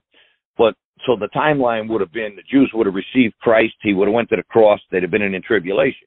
But what happened was they didn't receive Christ, and they didn't receive Christ because they're not thinking of a Savior in the manner they were thinking. They're looking for land because that's the promise in Deuteronomy that they're going to have the land. You know, the curses and the promise from Mount Gerizim and, and Mount Sinai. And so what you, what you end up with is uh, you end up with a, a period of time where God inserts this church age. And that's why Paul said all of Israel's not lost. God has a remnant. There's a remnant. Amen. And, you know, Amen. you know, you know, and there's some guys, you know, look at British Israelis trying to teach, say, you know, we are the Jews, you know, and that the 12 tribes were lost. And, and you know, and it's the biggest lie going in the world. And, and these pastors are falling for that nonsense. Paul said he was of the tribe of Benjamin. So if the 12 tribes were lost, what was Paul doing? You know, Mhm. I mean, Mhm. Mhm. you know, you, you know, you just have to really look at the scriptures, but the timeline in Daniel and understand. I, I wrote a book on it. I, I have it here. I, I just haven't had a chance to get it out there. Uh, it's sitting here, and I and I also uh, wrote a you know uh, a thing on uh, the gap down there in Genesis one one. But uh, again, um, you know, we have to we got to be careful what we're where we're going with prophecy because we can over prophesy prophecy. Uh, that that's one of the problems. I, I believe this. I believe that after the tribute, right after the tribulation, you have the battle of Armageddon, and after and, and Joel chapter two is the army of the Lord that comes back, and that's us with Him and His heavenly host. And then there's you know there's the rapture, but there's a revelation. Peter talks of the revelation of Jesus Christ, and so in the Song of Solomon, when you're reading chapter two, there's that rapture. He calls them up, and it says that his her beloved is behind the lattice. And the scripture says that not, you know when we when the rapture occurs, not everybody sees him, just the saved are gone. And then at the revelation of Jesus Christ, everybody sees him because the heavens open like a scroll, and he's on a white horse. And then that army comes back, and after Armageddon, then the Lord sets up his kingdom, that millennium reign you're talking about for a thousand years. Mhm. But he's Mhm. and he rules from Jerusalem. You know, Uh, it, you know, and I got into it with the Palestinians one time. We were talking. They said, "Well, you know, the land of Palestine. Listen, the land. There's no such thing as a country of Palestine. It was a land, and it was ruled by 25 kings. Arafat himself was not a Palestinian. He was an Egyptian. His wife was a Roman Catholic. Okay, and he's leading the Palestinian Liberation Army. And so when Jesus told Moses, I mean, when God told Moses from the burning bush to take off his shoes, he's on holy ground. That means ground. That means something holy. The word. That's the first time it appears in the Bible, and under the doctrine of prime mention. Usually, the way a word appears, it stays the same through the Bible. Not always, but most of the time. And so, the word holy meant something separated onto God. That land that Moses was standing on is holy. It's separated onto God. It doesn't belong to the Arabs. It belongs to the Jews. As simple as that. That's biblical. Okay. All right. Uh, that's it. You know, see these doctrinal perspectives and and and deep convictions, though. Uh, even though st- tonight is very civilly discussed, uh, which is awesome, uh, people can learn from. So, what do we take from it in the end? Yeah, I've actually been listening to you guys since you started. Um, Oh, okay. a lot of a lot of interesting things were said. Um, so a lot of things came to mind. One of the things that struck me the most is, I guess what I wanted to say is, anybody. There's all this talk about God and love and loving God and, and hate and love, and obviously there's 2,000 different denominational sects within Christianity. So it, it just, I can sit here and give my understanding of, you know, the, the so-called rapture in the thousand years because it's different than anything anybody's discussed tonight. But I'd first want to say that anybody who truly, genuinely acknowledges the Creator, Lord God Almighty Divine, they must acknowledge who and what the Creator is and what the Creator created. That that the Creator created man, and the Creator created woman, and He created man to be man, and He created woman to be woman. He created Amen. all of the unique, beautiful, different races of humanity. Anybody that believes in God must believe that. So Amen. I, I think that the enemy, and we probably all agree on pretty much who the enemy is. The enemy has done a great job. Uh, a few people mentioned the word division. You know, there, you have. There's a lot of division going on. And a lot of that division is based on false concepts concerning race and false ideas concerning, you know, take the, the, the role of a woman, for instance, right? You mentioned Sandy. You know, she was on our show the other night. I absolutely salute Sandy, applaud Sandy, and I've seen any woman that's a that's a pilot it has has achieved a tremendous uh, accomplishment without question. But to the extent that let's look at now, say the enemy who is behind all the media, behind the movies, the TV programs, the shows, and they are pushing women into these positions of, you know, shaving their hair off, being on Navy SEAL, having a big gun in their hand, and putting tattoos in their butch killers. That's not what God created women to be. He created them to be maternal and soft and loving and lovers, um, not to be, you know, militant, butch murderers. That's not what God created women to be. So True. there is a fine line be- between saying, yes, we can respect and appreciate any woman who, for whatever reason, stepped up to go the route of, you know, making such an accomplishment as being a, a, an Air Force or Navy pilot. And there are many women who have done that. It can equally be argued that the, the, the roles of women, uh, the, the racial controversies that exist have been pushed into this world, which is upside down and backwards. What is good is bad. What is bad is good. Everything is upside down in this world. So it's equally fair to say, you know, if we're going to pursue a true love of God, and earlier the, the, the, the doctor mentioned, you know, the reality that God didn't create men to be with men. That, you know, a man says he loves a man. That's not what God created. So this whole notion of, you know, homosexuality and transgenderism needs to be something that if you don't accept it, you're hateful, you're, you're a bigoted racist, is all part of their psyop to confuse people. So it really comes down, this whole conversation, to the simple statement that we all say so often, evil will prevail when good men and women do nothing. And the only way to know what evil truly is, is to acknowledge the creator, God Almighty, divine, who created all things and putting those things into their proper place for what they are. And the race issue uh, is, to, to me, one of my favorite ones to discuss because I fully understand where the enemy has come with that. They have literally got people ashamed and, and, and like a dog with their tail be, between their legs thinking, oh no, this, this isn't, no, no, this isn't about race. No, color of skin doesn't matter. Race isn't about color of skin.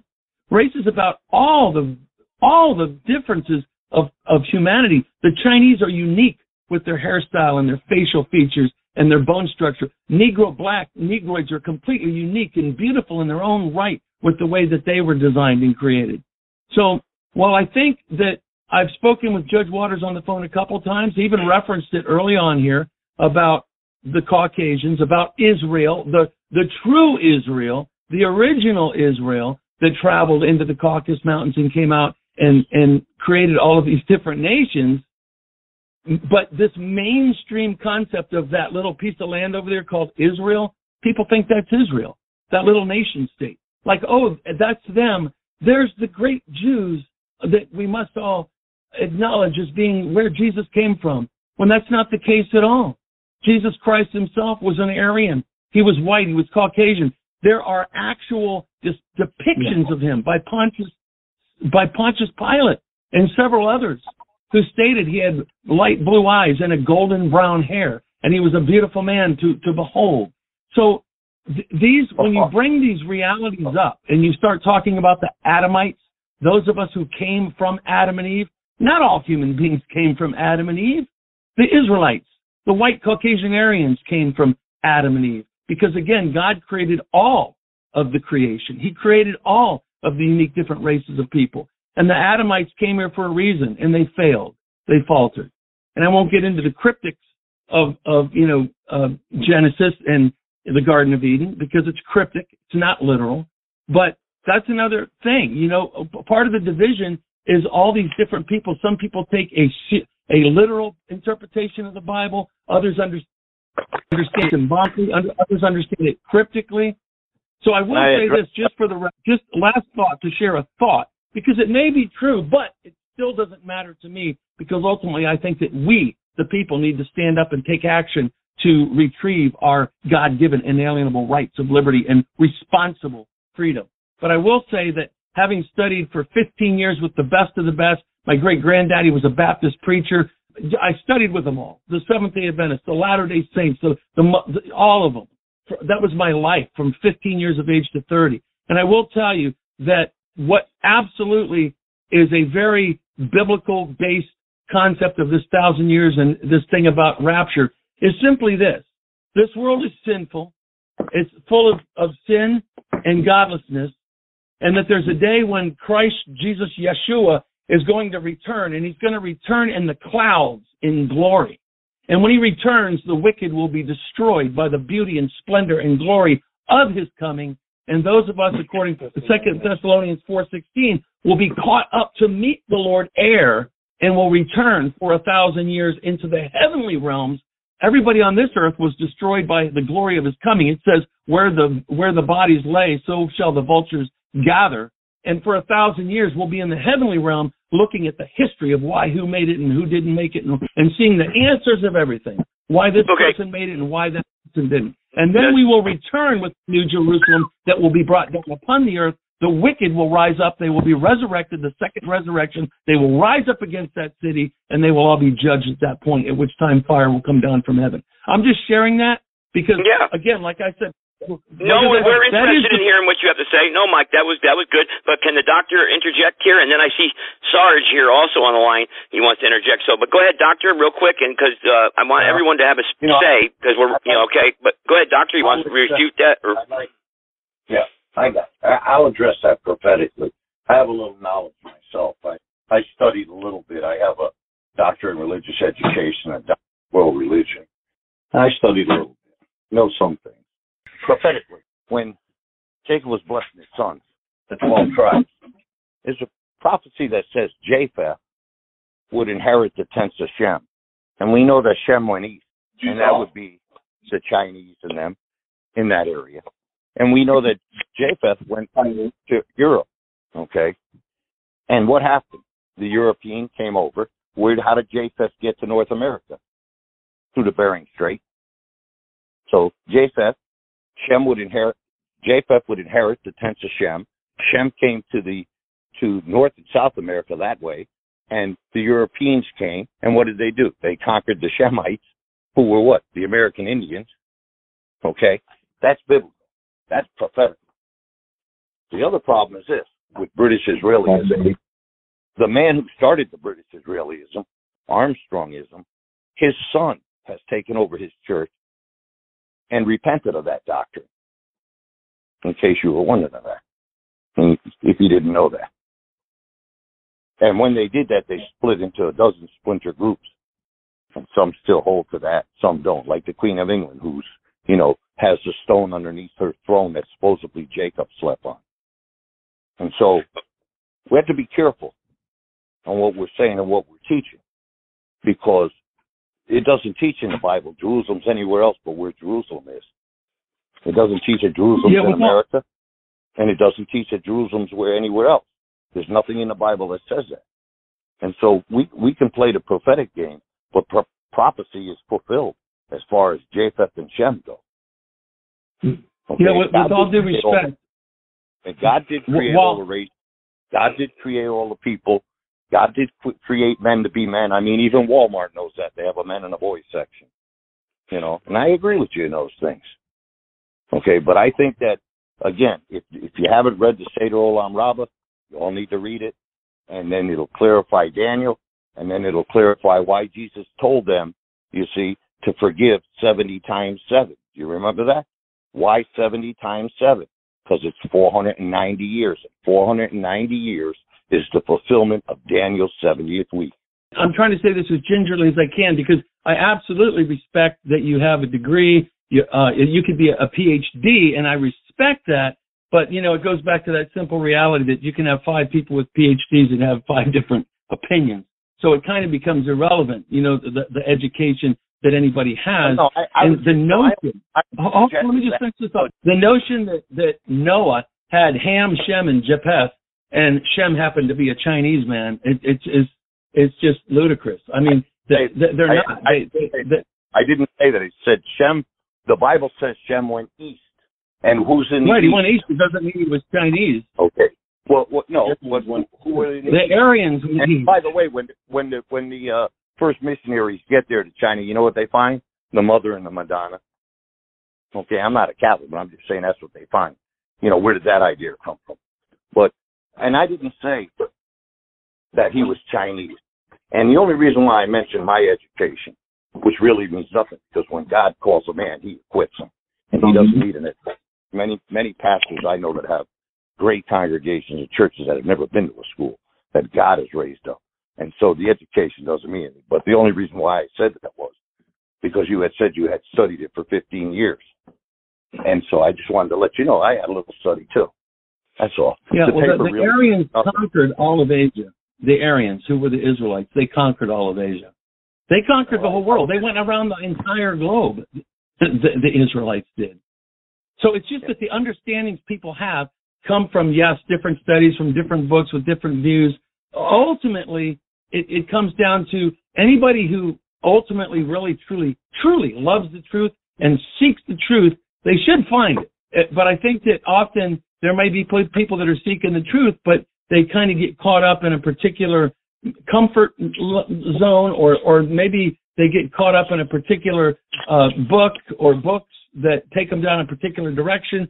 I mean, the, our enemy has done a great job of again confuse, dividing, right? Divide and conquer. They confuse people. And, even and who is the enemy? The enemy is Satan, correct? Well, and again, if we want to, if we want to take that literal or we want to take it figurative, we know that right now, in the most literal sense, the enemy is a new world order, one world government agenda of people who are hell bent on having total control over this world and everybody that's in it. Yeah, yeah. And they- Who, who- who's behind the New World Order, though? Who's behind it? Who's behind the New World Order? Obviously, the devil, right? Well, you know, I, I, to be honest with you, I'm going to keep that. I, I approach life in a very literalist sense, from from a from a physical sense, right? The Bible, I take it from a very cryptic sense because it makes more sense. From a physical sense of living, I'm going to take things in a more literal and practical sense. In other words, I'm not going to say the devil made me do it. I'm going to take responsibility. I'm going to look to quotes again like when, you know, evil will prevail when good men and women do nothing. So uh, several of the preachers tonight, the, the doctors referenced that reality that we didn't stand up. We didn't stand up for, for God's laws, ultimately for God's laws, because God has laws that he put in place. And if people followed God's laws just by virtue of saying, yes, I'm going to live in accordance with God's laws, but what have they done with that? Oh no, Jesus did away with the law and, and it's just, it's not even Ten Commandments anymore. It's just two. It's love your br- God and love your, your neighbor as yourself. And, and therefore they use that to bastardize the word love and, well, they're gay, but they love each other. And, and, and the doctors, they love cutting the, you know, the breasts off of women and cutting the penises off of men and, and doing surgery on them and turning them into freakazoids. But that's love. They've bastardized the word love. It comes down to God's word. God's the creator. What did he create? What he did create is being completely destroyed and bastardized. And the Israelites, the true Israelites, are here to put an end to that and to bring people back to the truth of the creator. Preach religion the way it was written. For example, not misconstruing, misconstruing the word adultery. Right. That's a good example my son just made about the, you know, it, ultimately, even the, the Bible, you know, again, having the background with religion myself, I know that the King James Bible is the one that everybody likes to say is the perfect book, but a lot of people will have great arguments against that. The fact that it was written by a king, you know, a, a man, a human being, in, through, via the Vatican, right, of people influence, human influence on it. Ultimately, unless you learn Greek and go back and study Greek, and even when you do that, you have to give the proper, you know, there's words in Greek that can be translated this way or that way. Which way are we going to translate it to suit our, our purpose or our Well, well, we must believe that God is powerful Whoa, enough. whoa, whoa, whoa, whoa, whoa, whoa, whoa! Wait a minute, wait a minute. The, the the King James Bible had nothing to do with the Vatican. It didn't come out of the Vatican. The only Vaticanus manuscripts that were used were used was the uh, B, and that wasn't found until you know, late the uh, manuscript. Nothing in the King James Bible came out of the Vatican. And that's a that's a blatant No. false lie. The- that's a statement no, that's not council, true. The Council of Laodicea in 338 No. AD determined what books No, be in the Bible. no, no. That Council of Laodicea did not determine the canon of the books. You better uh, go back and look at that. And and also what you said about Jesus is wrong too, because in in Deuteronomy 25, the Lord prophesied that He would raise up a prophet like Moses. And if the Jews were going to accept a prophet, they weren't going to accept a blue-eyed white guy from England. Okay? They they accepted a Jew who was a Jew and he wasn't blue-eyed and he wasn't blonde. And that picture comes Deuteronomy from the 18:18. 1300s. Oh, that's Excuse me, that's that a false comes from- understanding. That comes no, it's not a false understanding. It comes from the It is. 1300s, and it was the it was a depiction of of an artist in a contest, by the way. And Jesus Christ couldn't Yeah. have been accepted by the Jews unless he was a Jew. And unless and listen, and he wasn't white. He had olive color skin, and he's and if you read his description, you see it in the Song of Solomon. It gives you the description of the Lord. Okay, and and No, joking actually- around with some of my African American friends Governor one day Governor when we were when we when we were reading, Pilate's letter. they would not listen. The Jews would not have received Jesus Christ. He had to be a Jew, and he had to be of their descent. Okay, and that's why the genealogies are in Matthew and Luke, and it's quite clear. Well, they Okay, so so he doesn't. There's nobody in there. And listen about this woman thing that you're saying that about a woman that she should, you know, God says she, you know, she shouldn't do this. Hey, listen, God called Deborah and she led the nation of Israel. God called that woman to put that tent stake in that man's head. God has used women throughout history. And when a ma- when he doesn't have a man to stand up, he'll call a boy. And if a boy won't stand up, he'll call a man. So to say that God doesn't use women and it's a woman's place supposed to be stuck in the kitchen and all that, you know, we we got to be careful what we're saying there. That's a little anti-biblical. He uses women. Yeah, he that's used not- divorce. Yeah, that's not And what I she said. led a that's not what I said. Yeah, and that's not what I said. I said that the current the the enemy is using the media, media, movies, television to create women into these butch holding sh- sh- machine guns. Yes, that's what you did say. He did say that. Yes. And, Okay, and, and, okay. and it's, it's, and, it's and listen, I stand. Women. I'll stand correct. I'll stand corrected on that, and I apologize. I thought you. I misunderstood that, and and I stand corrected on that. But I can't. I can't agree with you, and, and I am sorry. Uh, I don't agree with British No, that's Israelism. fine. I, I I don't. You I don't. you and I don't. But but I want to say this. Listen, that doesn't mean you love Jesus any less than I do, and it doesn't mean you're That's any less saved than I do. Okay, but That's you know, true. I believe this. I believe truth is not relative. Okay, and when we say, well, the King James Bible was written by a bunch of guys, listen. Psalm 12, 6 and 7 says God's preserved his word. You and I have his word. Jesus didn't tell you to live by every word of God and then not give it to you. It's here. And we have it and it's inspired. And you know, people say, well, there's no perfect translation. Well, I got news for you. That happens to be because God's the one that preserved it, not you and I. And God works through men. The Bible says, holy men of God who were moved. And and I understand what you're saying about the council and the Roman Catholics in 325. I came out of a Roman Catholic family. My father was from Calabria, Italy, and I want you to know something uh, uh, about that. Uh, They claim to be the first and original church, and that they put the canon of the scriptures together. That's not true. The first church was in Jerusalem. The Lord's brother James was the pastor of the church. Okay, that's biblical. That's in the book of Acts. So, so Catholicism in itself is just an array of religions to draw religions. Okay. I mean, you know, we, we can't eat Christ to keep our salvation. We know that transubstantiation. But I'm a Bible believing fundamental Baptist. And, and I rally around the name Baptist because I adhere to the seven Baptist distinctives. And that's, and what the seven Baptist distinctives are is I am following, I'm not a Protestant. Protestants broke away from the Catholic Church. I'm a Baptist. We were first called Anabaptists because we were rebaptizing those who were who were taught that they could get salvation by baptism, and for that they killed millions of us. Okay, and so be, being a Baptist, what I'm saying is this: we're following the footsteps of the apostles, and God has promised us that He'd preserve His word. It's in there. It's biblical doctrine, and that's what all the new Bibles, the NIVs, the RSVs, the ASV, the Revised Standard. When you go read Psalm 12, 6, and 7, you see in verse 7, it says, Thou will preserve them in the King James. But, however, in the other Bibles, it says, Thou will preserve us, meaning Israel. See? And that's not what the verse is talking about. It's taught in Psalm 6, 12, 6. It says, The word of God is tried seven times. And there are seven world languages to the King James translation, and there are seven steps of translation to it, excluding Wycliffe.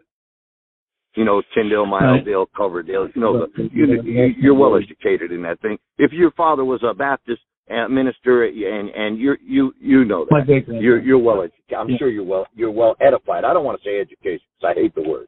You know, right. education. No, and, and, and yeah, and we just we, we yeah, we just have different understandings based upon you know how we learned and who we learned from and what we learned and what we set our minds to try to understand. Well, and and I absolutely have the position that the, that you have a mainstream concept of Jews as if they were this dark group of people that came from you know over there in the Israel area, where the reality is there's there's two things that could be said about that. First of all, we go back to Abraham. He wasn't a Jew. He was Abraham, and That's it was right. from Abraham right. that came the tribes of Israel. All right.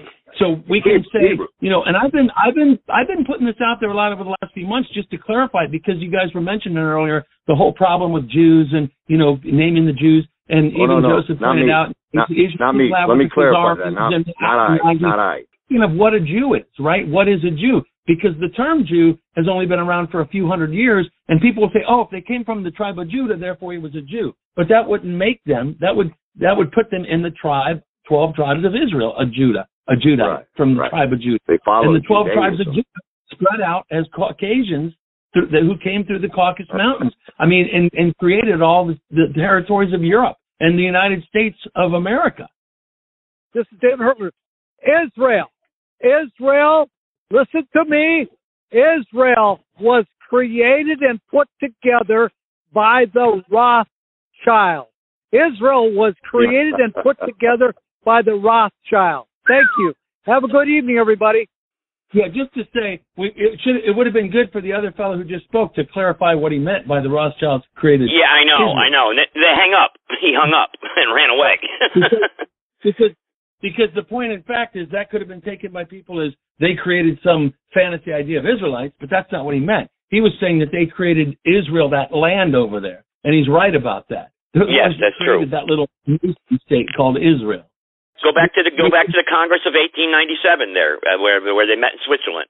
That's when they began to create the land. You know, they, that's where they met over there. So, uh, you know, so the uh, Jews. the gentleman you were speaking with a few minutes ago, I would encourage him to read Governor Lenticulus's letter to Pontius Pilate, which gives a full description of Jesus as he witnessed him. Right. Okay, Did you cool. catch him? Yeah. I And learned something only- new tonight. again, Thank you. Yeah. Yeah. not only Governor Lenticulus, but Pontius Pilate. They both gave eyewitness accounts of Jesus. And so it's it's a worthy resource for people to look at to get a, a different and better understanding. I was concerning about one thing. I heard didn't say anything this evening about their belief in the Sabbath day, the fourth commandment, right? So Correct. God says, honor the Sabbath day and keep it holy. That's all it says. However, what's the Sabbath day? Well, we got seven days in a week, and Sundays being the first day of the week, and Saturday, sabbatical, is the seventh day. So Saturday would be the seventh day or the holy day of God for us to worship Him. On that day, a day of rest, a day of worship, and a day of refinement on your thoughts about God and your life for each week. In other words, to a, time to reflect and examine where we're at in, re, in our relationship with the Almighty. But we don't want to keep going down a rosy path of destruction, self-destruction. We'll never see the heavenly realm. So I'm thinking in the latter days, th- there, which I think we're emerging into, you know, slowly but uh, methodically, and there's a um, literal sequence of events that must take place for it to actually come to a total fruition of, of completion. So right now, I'm wondering if people are giving thought about God's day, not man's chosen day, but God's day, which takes precedence in the Ten Commandments, the seventh day is the Sabbath day, and it is for the Jews, and it is for the Seventh Day Adventist Church of which I belong for the last 40 years. Yeah, so, so I would much- like to say, I know, I know. He, my dad's ultimately wanting to make the point that he wants to throw that out there, that that's his understanding. He has an understanding of that Sabbath, you know, being Saturday, not Sunday, and he holds to that. And it's a biblical, you know, equation. So he's just wondering, you know, what your thoughts are on that. Okay. Uh, well, uh, my thoughts personally, um, I kind of got to coincide with your dad a lot on what he says that day. You know, keep it holy in that day. But you know, at the same time, didn't when Jesus came, then he, he came to fulfill the law. Are we not under the law anymore after after Christ went to the cross? I mean, uh, shouldn't that, you know the Sabbath? We don't. You know what I mean? I, I just don't. Can I pose that question to you? well, he didn't come to change the Sabbath day, that's for sure. And uh, he, came didn't die To, he to came change to the Sabbath. fulfill it, He came meaning to that he fulfill the law. demonstrated that he could Yeah. live by it. Yeah, but uh, Yeah. the Sabbath day is is a he endorsed the Sabbath day, the seventh day, Saturday. That that's what Christ did when he was here at 33 years old when they crucified him. But he was So- also opposed to the legalistic approach people take about it too. Yeah. right? Uh, you know what I think? I think as a Republican, supporter of the Republic, us as a country, as a republic, and and as a government here, we should have that day really, though, as a country, as as whether way we till we choose to have that day. Now, should it be a law where we make everybody know? But I think it should be a, a, a foundation of what we believe in as a country.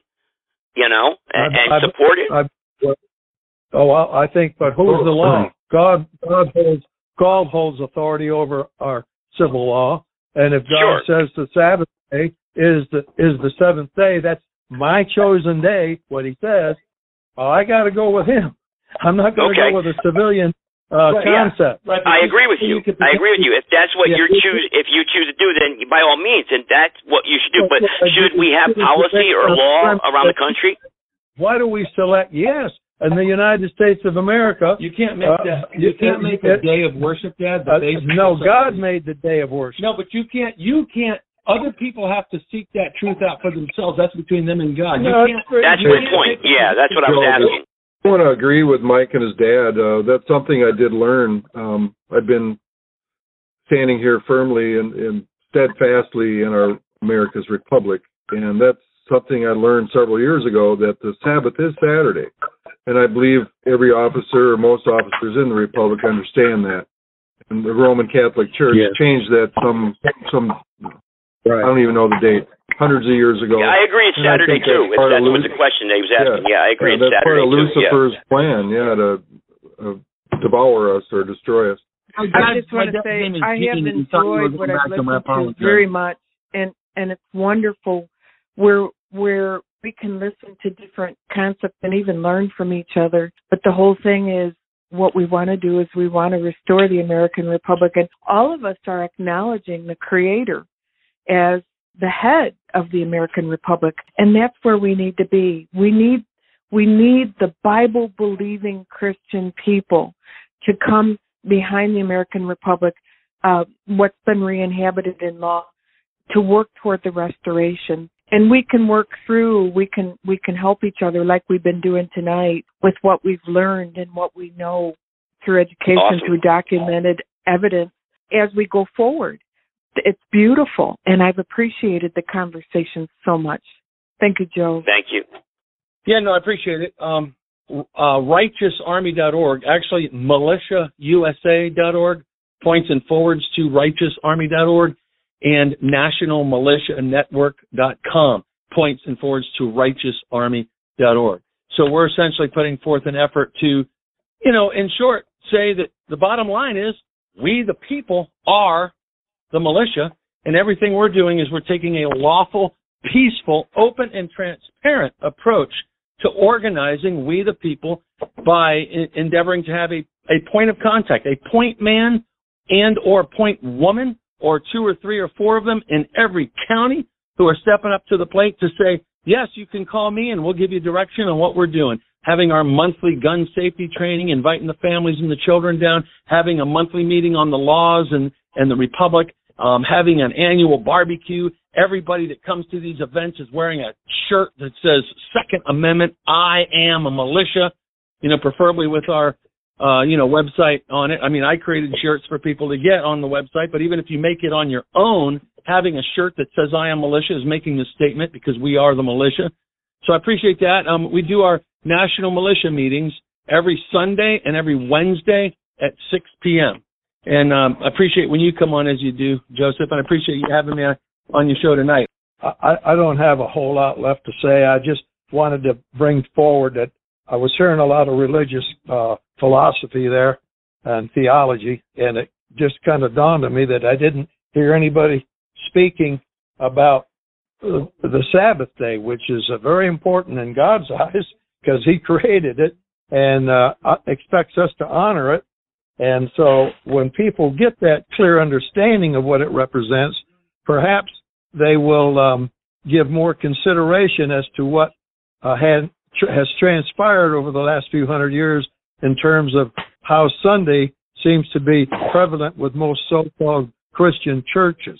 There's a variation of doctrinal concepts and, and, and a variance in uh, theological thinking in terms of what the Bible has to offer. They're going to cut me off any second. Mr. Henning or Mr. Binder, we, we got to pray us out. Yeah. Everybody, after this conversation, we definitely have to have a prayer at the end. I mean, we can't deny that. Uh, Let's give due to God. Most. Go ahead, Governor Henning.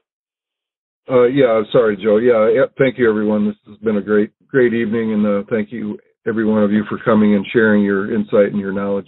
But Representative Binder, if you'd close us in prayer, thank you. Absolutely. Thank you so much. Yahweh, our Heavenly Father, in the name of Yeshua, we give thanks for your plan that is unfolding before our very eyes. From domes being systematically sealed to tyrants being called out by the masses of people on a global scale, to miracles of healing and spiritual transformation being more and more prevalent. Thank you. Throughout our short history in America, we truly parallel Israel during its time in Egypt in many ways during our struggle to be free here in America.